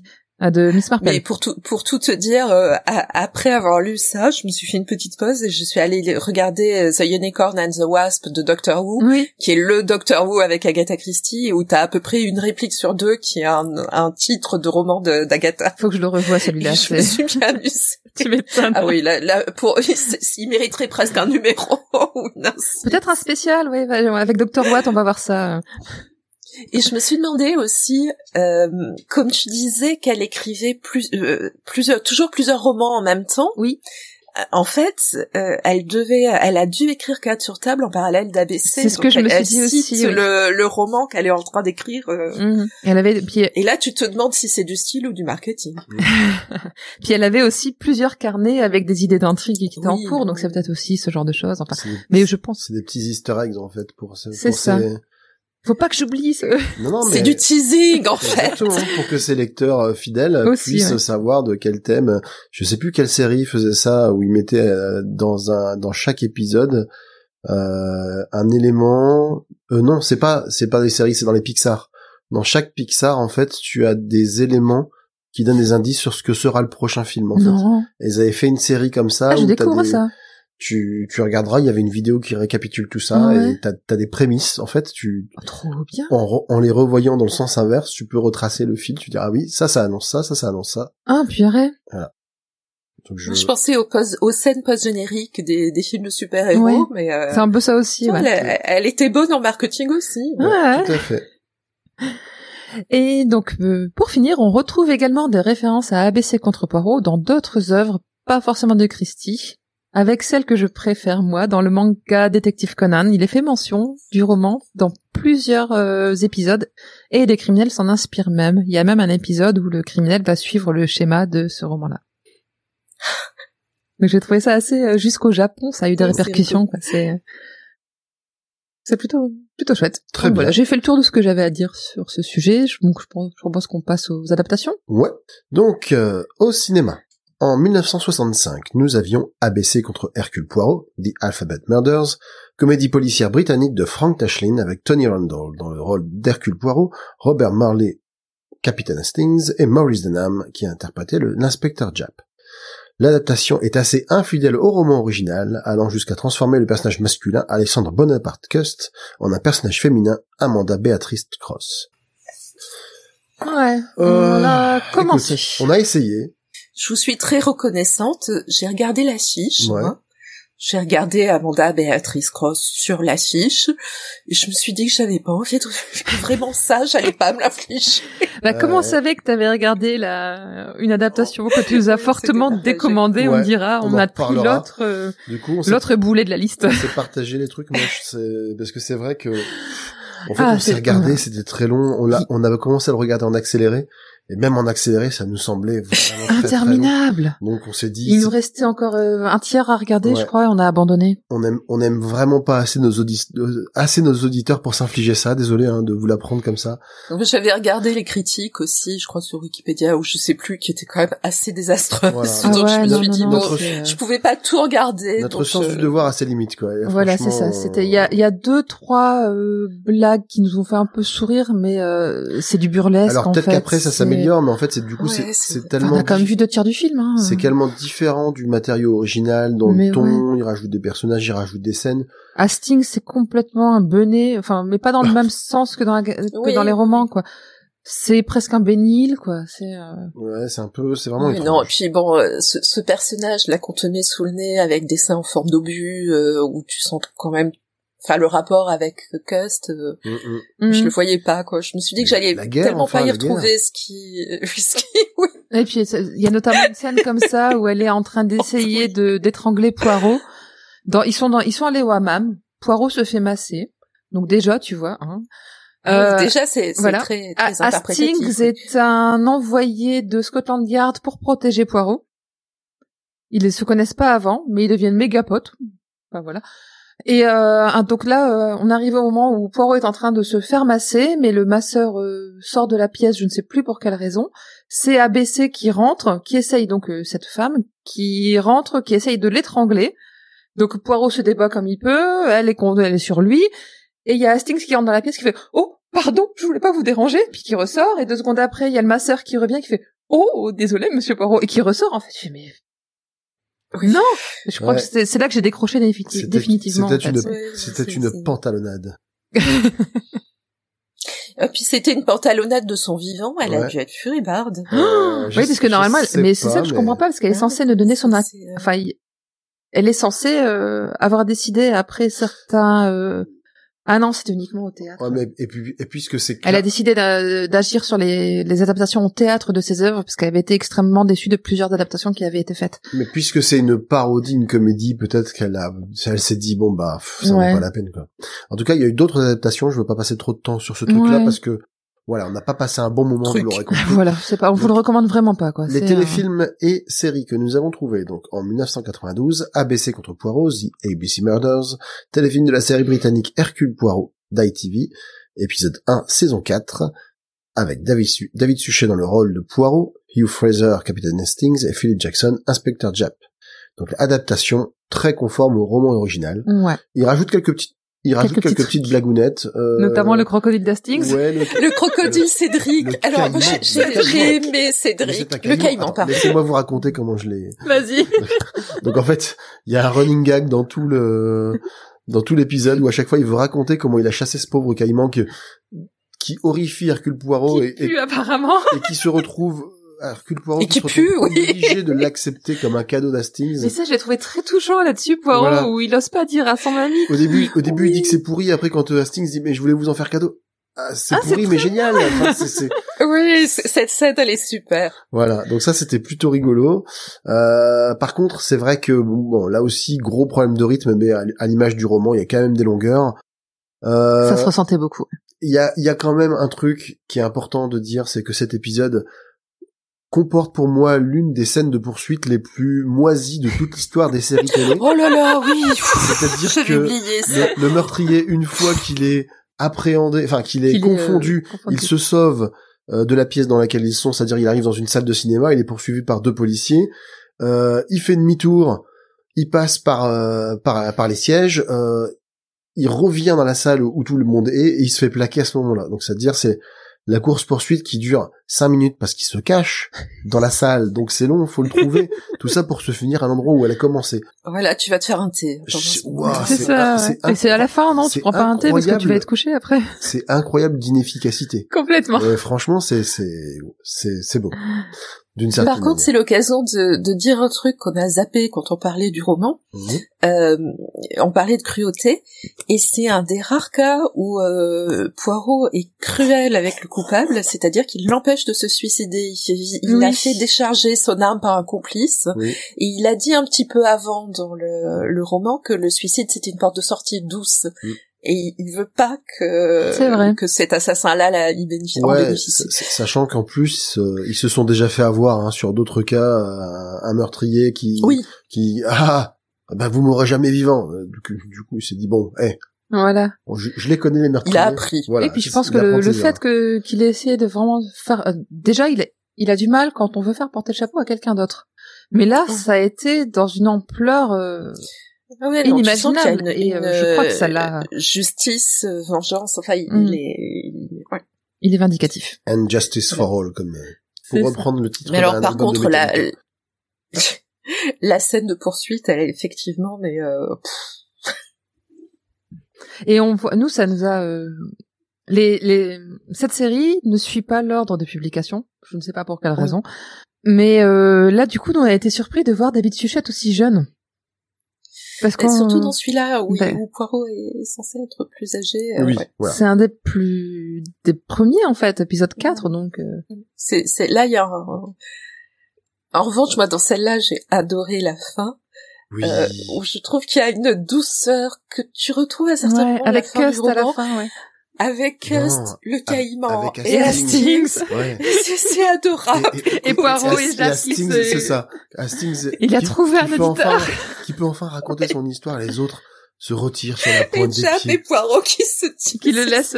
Ça, par contre, trouvé Qui ça laisse les enfants vraiment- tranquilles. Ils se sont trouvés, ils ont deux camarades de jeu. C'est C'est ça, merveilleux. vraiment très Et chouette. j'ai j'ai beaucoup aimé aussi, c'est la- l'air euh, j'ai j'ai que ça l'air ravi de la crèche de Hastings quand il revoit euh, Thora est là. Oh mon dieu, j'ai vu un ange quoi. C'est Ah ouais, vraiment cette impression là. il, il le joue bien. Tu dois avoir un regard amoureux. Ah, Merlan quoi. comment tu le, oh, comment tu le tiens bien. Complètement Merlan Free. Eh, mais change rien, tu le tiens, celui-là. Mais ça m'a fait penser à un autre personnage euh, de secrétaire blonde magnifique dans La plume empoisonnée, où euh, ce personnage est tellement beau que la première fois que les gens la voient, ils ont l'impression que c'est Hélène de Troyes, ils sont complètement mesmérisés. et là, je voyais Hastings et je me disais, mais c'est ouais. exactement ça. C'est clair. Ouais. Il est, il est pas génial, mais il est quand même très drôle à certains moments. C'est, c'est, euh, On peut au moins lui reconnaître ça, oui. Et sa fidélité Oui. au roman. Nous avons, suivante, ouais. nous avons également, en 2004, The ABC Murders, quatre épisodes de la série animée japonaise Agatha Christie's Great Detectives Poirot and Marple de la NHK, épisodes 5 à 8. Donc là, on a regardé en vraiment très accéléré, en sautant des morceaux, Voilà. tout ça. On a regardé le premier épisode et on a regardé euh, en très accéléré la fin pour voir vraiment euh, jusqu'où ils avaient été.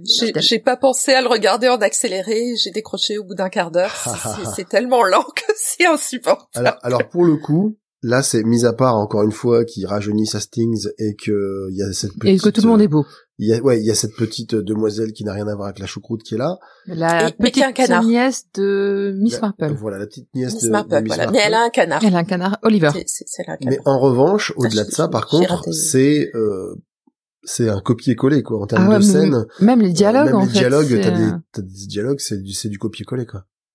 Et un copier-coller où Hastings a pas vieilli en même temps que Poirot. Ah bah c'est ça. Est-ce que c'est vraiment un copier-coller, Bah, même tout. si tu Oui, gardes bah la, le- l'intrigue Hastings, bout à bout, tu, Hastings, tu perds le... Hastings, c'est un BG et il y a un, il y a un petit canard. Oui. Euh, voilà, c'est comme ça. Voilà, Accepte-le. Oui, Accepte-le.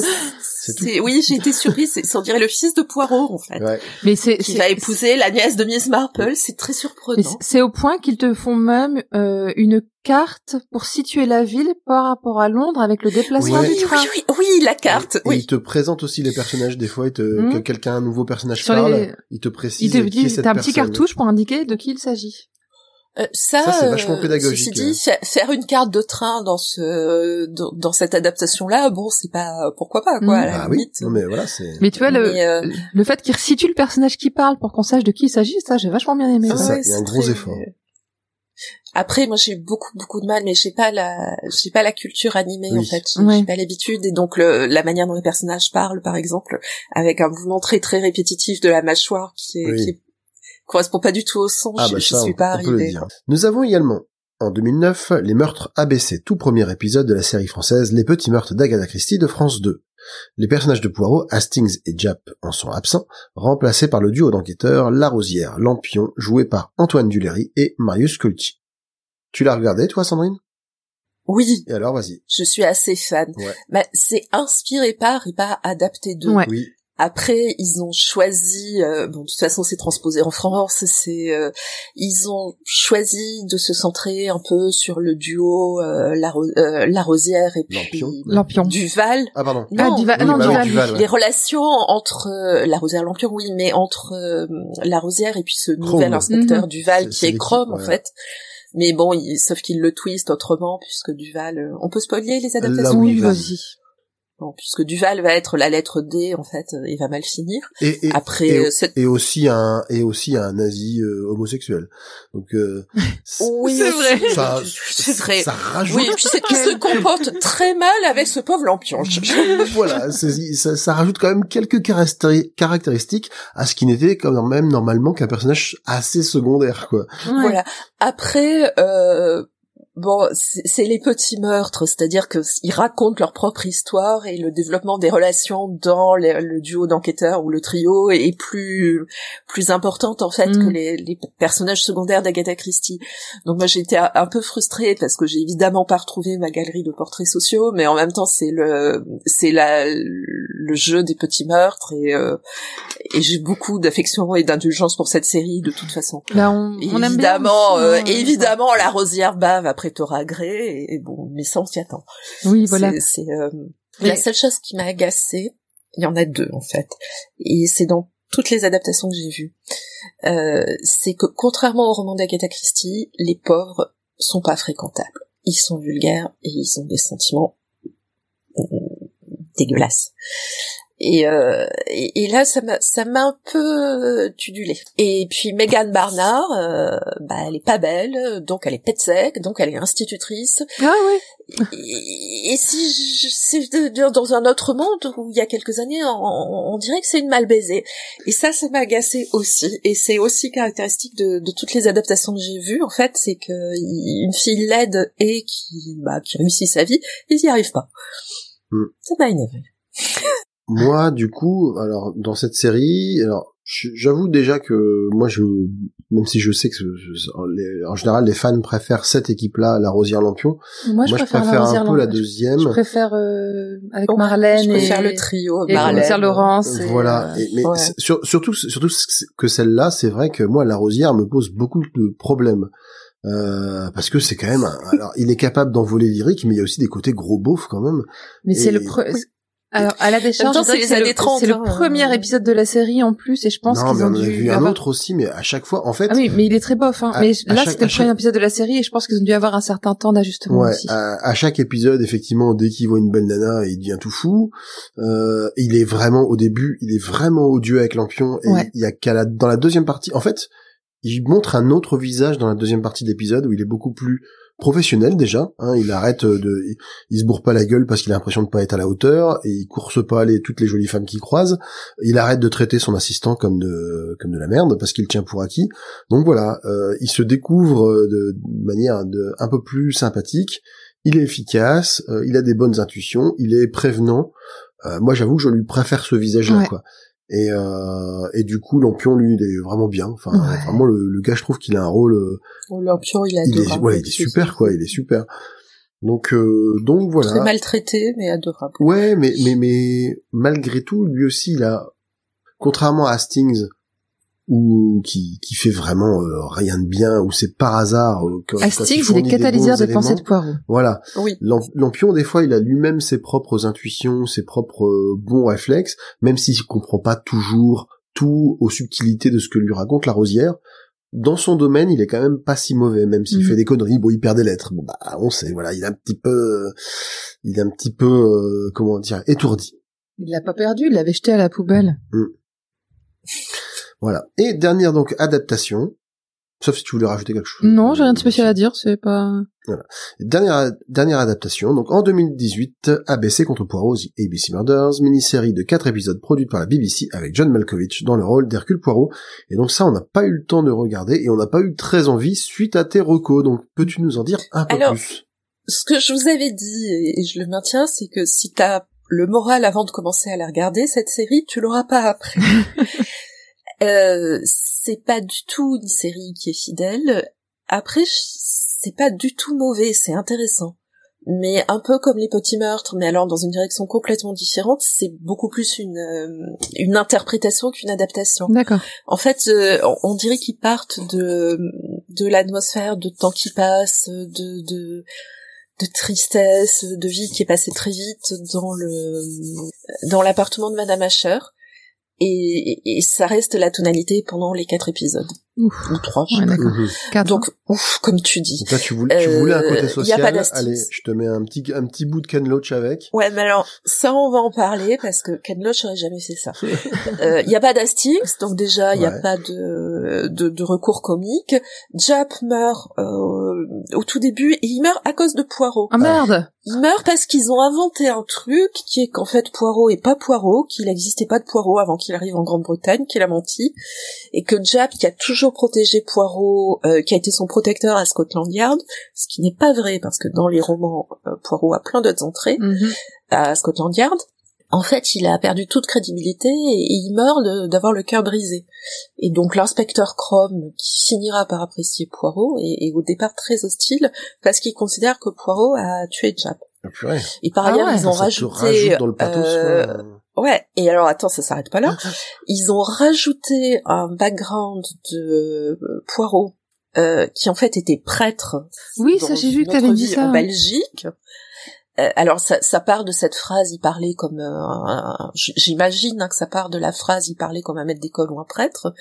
Mais alors le trauma initial de Poirot, c'est que euh, il était prêtre en Belgique et qu'au moment de l'invasion de la Belgique par les Allemands, il a rassemblé ses paroissiens dans l'église en leur promettant que y seraient en sécurité et que quand il est sorti pour parlementer avec les Allemands, ils l'ont assommé, ils ont brûlé son église. C'est marrant, c'est le, c'est le prémisse d'une des nouvelles qu'il a, qu'elle avait écrite. Mais oui, Il a, elle a repris un le, dans les élément nouvelles fantastiques, euh, sur une des nouvelles c'est fantastiques. quel recueil Ah, C'est pas Mystère Voilà. D'une c'est le, le flambeau, oui, oui, dans le flambeau. C'est dans le flambeau, mais c'est une nouvelle d'anticipation, le flambeau, non? Bah, c'est des Et le flambeau, c'est avec raison, un, c'est le chien c'est c'est le ouais. de la mort, cette nouvelle-là. Ouais. Ouais. Avec Et, la, euh, avec la, Et la mais nonne. bon, appliqué à Poirot, ça, c'est un personnage, euh, voilà. Et, et du coup, c'est un personnage complètement dramatique, complètement. euh, en plus, il y a des moments, mais ça. Alors, ils ont gardé le détail de la teinture, mais sa teinture se défait, coule sur lui pendant qu'il discute avec Chrome, qui déjà l'aime pas la première fois. Donc Poirot, il est, il est complètement en, en situation de vulnérabilité, de fragilité. Et puis euh, bon, euh, Megan Barnard est une jeune femme euh, qui a jamais quitté la maison et qui sert de domestique à sa mère et qui est en plus de la transcription de pas jolie, c'est obèse. Hmm. Elle a plutôt un joli visage, mais euh, et elle est complètement dominée. Et en fait, euh, le- la, la clé de la relation entre les deux sœurs, c'est que la mère Troisième, troisième interruption chat. Miaou. Et alors, eh, oh, t'as pas fini de raconter tes trucs, là? Tu vas me laisser sortir un petit peu, là? Tu crois que j'en ai quelque chose à faire de ton podcast? Désolée, j'ai ramené la bestiole. Pas de problème. Euh, oui, donc je disais que Megan Bernhardt, euh, le, le personnage était transposé par un personnage qui était complètement brisé socialement, Mhm. qui servait de, de bonne à sa mère, euh, que l'aide avait été transcrit par euh, obèse, Mhm. Euh, et que Donald Fraser, en fait, c'était le fils que la mère des Barnard n'avait jamais eu et que Oh elle se foutait bien de laquelle de ses deux filles épousées. Et ça va plus loin. Il rajoute plein de Lily détails Marbury. inutiles, quoi. Lily Marbury, qui n'est pas, alors c'est pas du tout la logeuse et sa fille qui a un copain. Euh, la logeuse, d'abord l'appartement est infect, et puis surtout elle prostitue sa fille Lily à ses clients, Ah ouais. aux gens qu'elle loge, et ABC recourt à ses services parce qu'ABC est profondément masochiste et qu'il a besoin qu'elle lui marche dessus avec des talons. Ok. Wow. Et, euh, et alors du coup ça fait une ambiance qui est glauquissime. Ouais, ouais, ouais, je Et puis là, je disais que je trouvais que les personnages populaires avaient pas été très très bien traités dans les meurtres ABC. Mais alors dans ABC contre Poirot, c'est pas du Ken Loach. Ken Loach aurait jamais fait ça à des, à des personnages. euh, et le la fin, euh, le sort final de Megan. Alors elle épouse son Donald, mais c'est une condamnation. Tu te dis qu'elle va se suicider avant le mariage. Enfin, Ah, Ah c'est- c'est ouais. horrible. Oh. C'est après il y a l'exploration d'un thème qui est celui de Chrome et Poirot qui finissent par parvenir à une forme d'entente mhm. et puis du thème de la vieillesse. Mais euh, Pour revenir c'est- une interprétation. pour revenir très brièvement sur euh, l'épisode des petits meurtres, il y a quand même un truc que j'ai que j'ai bien aimé aussi, c'est euh, le personnage d'Alexandre euh, Mhm. Cust. J'ai trouvé que le, le gars qui jouait justement ce gars avec Oui. euh, cette gueule cassée, Gueule cassée. il avait un jeu vraiment plus touchant Convaincant. que que, le- que l'acteur de la série britannique. Enfin, moi Ouais. moi ça m'a plus parlé Ouais. et la relation qu'il y avait avec Lily, même si bon finalement dans, dans les petits meurtres ils finissent euh, ensemble, c'est peut-être un peu limite. Ouais. euh, bon allez pour l'époque ça passe peut-être mieux, mais c'est c'est surtout un peu inutile parce que la, la, la relation entre les deux est, est- est tellement touchante que cette partie-là vraiment de l'épisode, j'ai trouvé ça très très joli.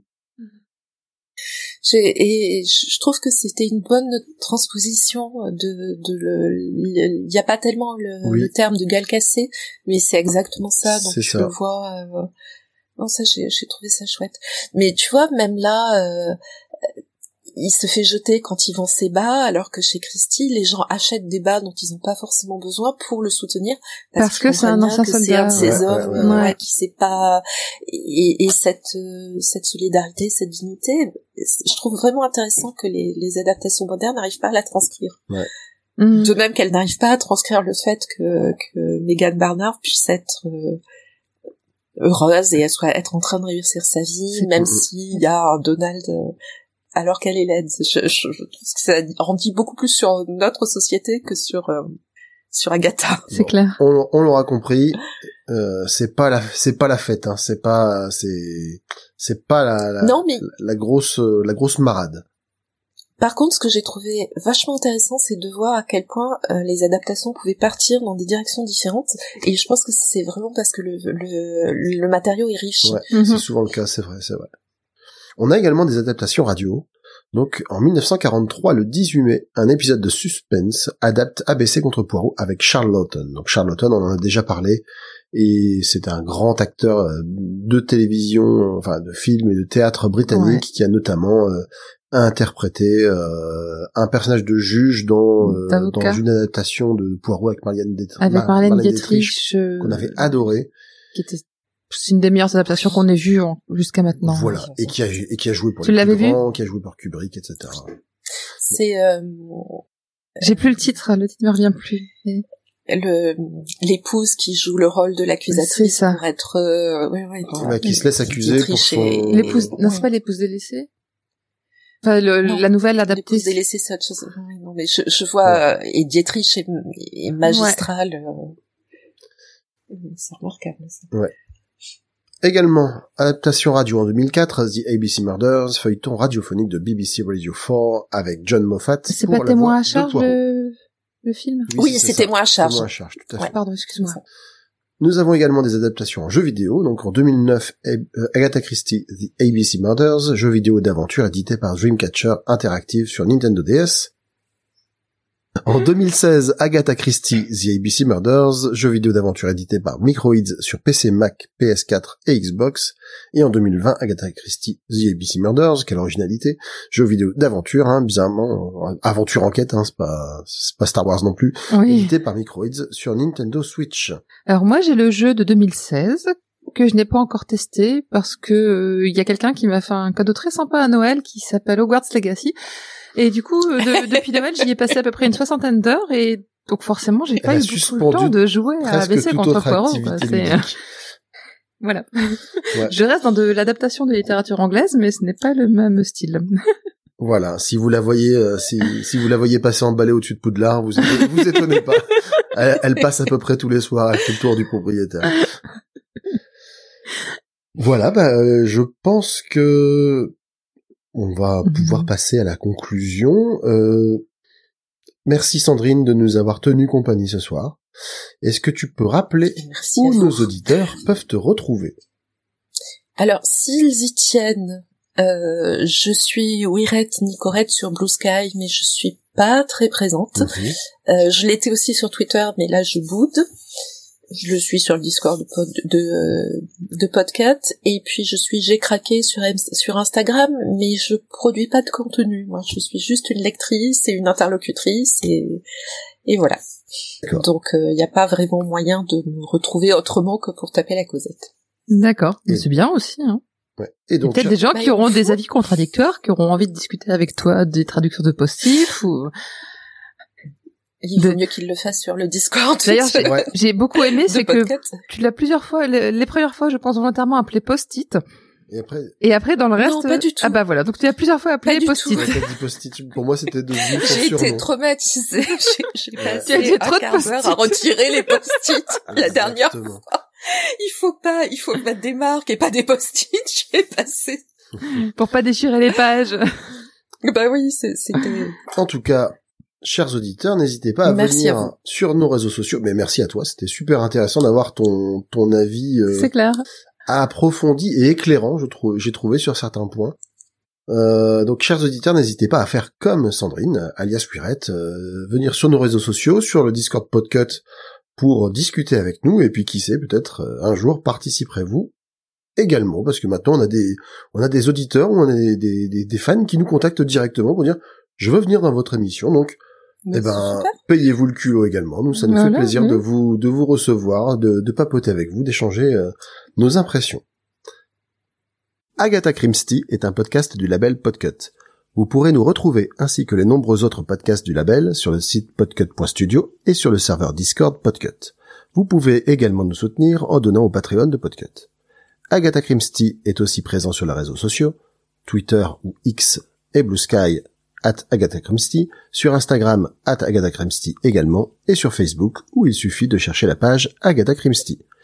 N'hésitez pas à nous laisser 5 étoiles sur les différentes plateformes d'écoute, cela aide dans la sélection de notre podcast par les algorithmes, et un gentil commentaire en même temps parce que ça fait toujours plaisir. Nous vous remercions de votre attention et vous donnons rendez-vous mercredi 28 février pour le prochain épisode qui sera consacré au roman Carte sur table.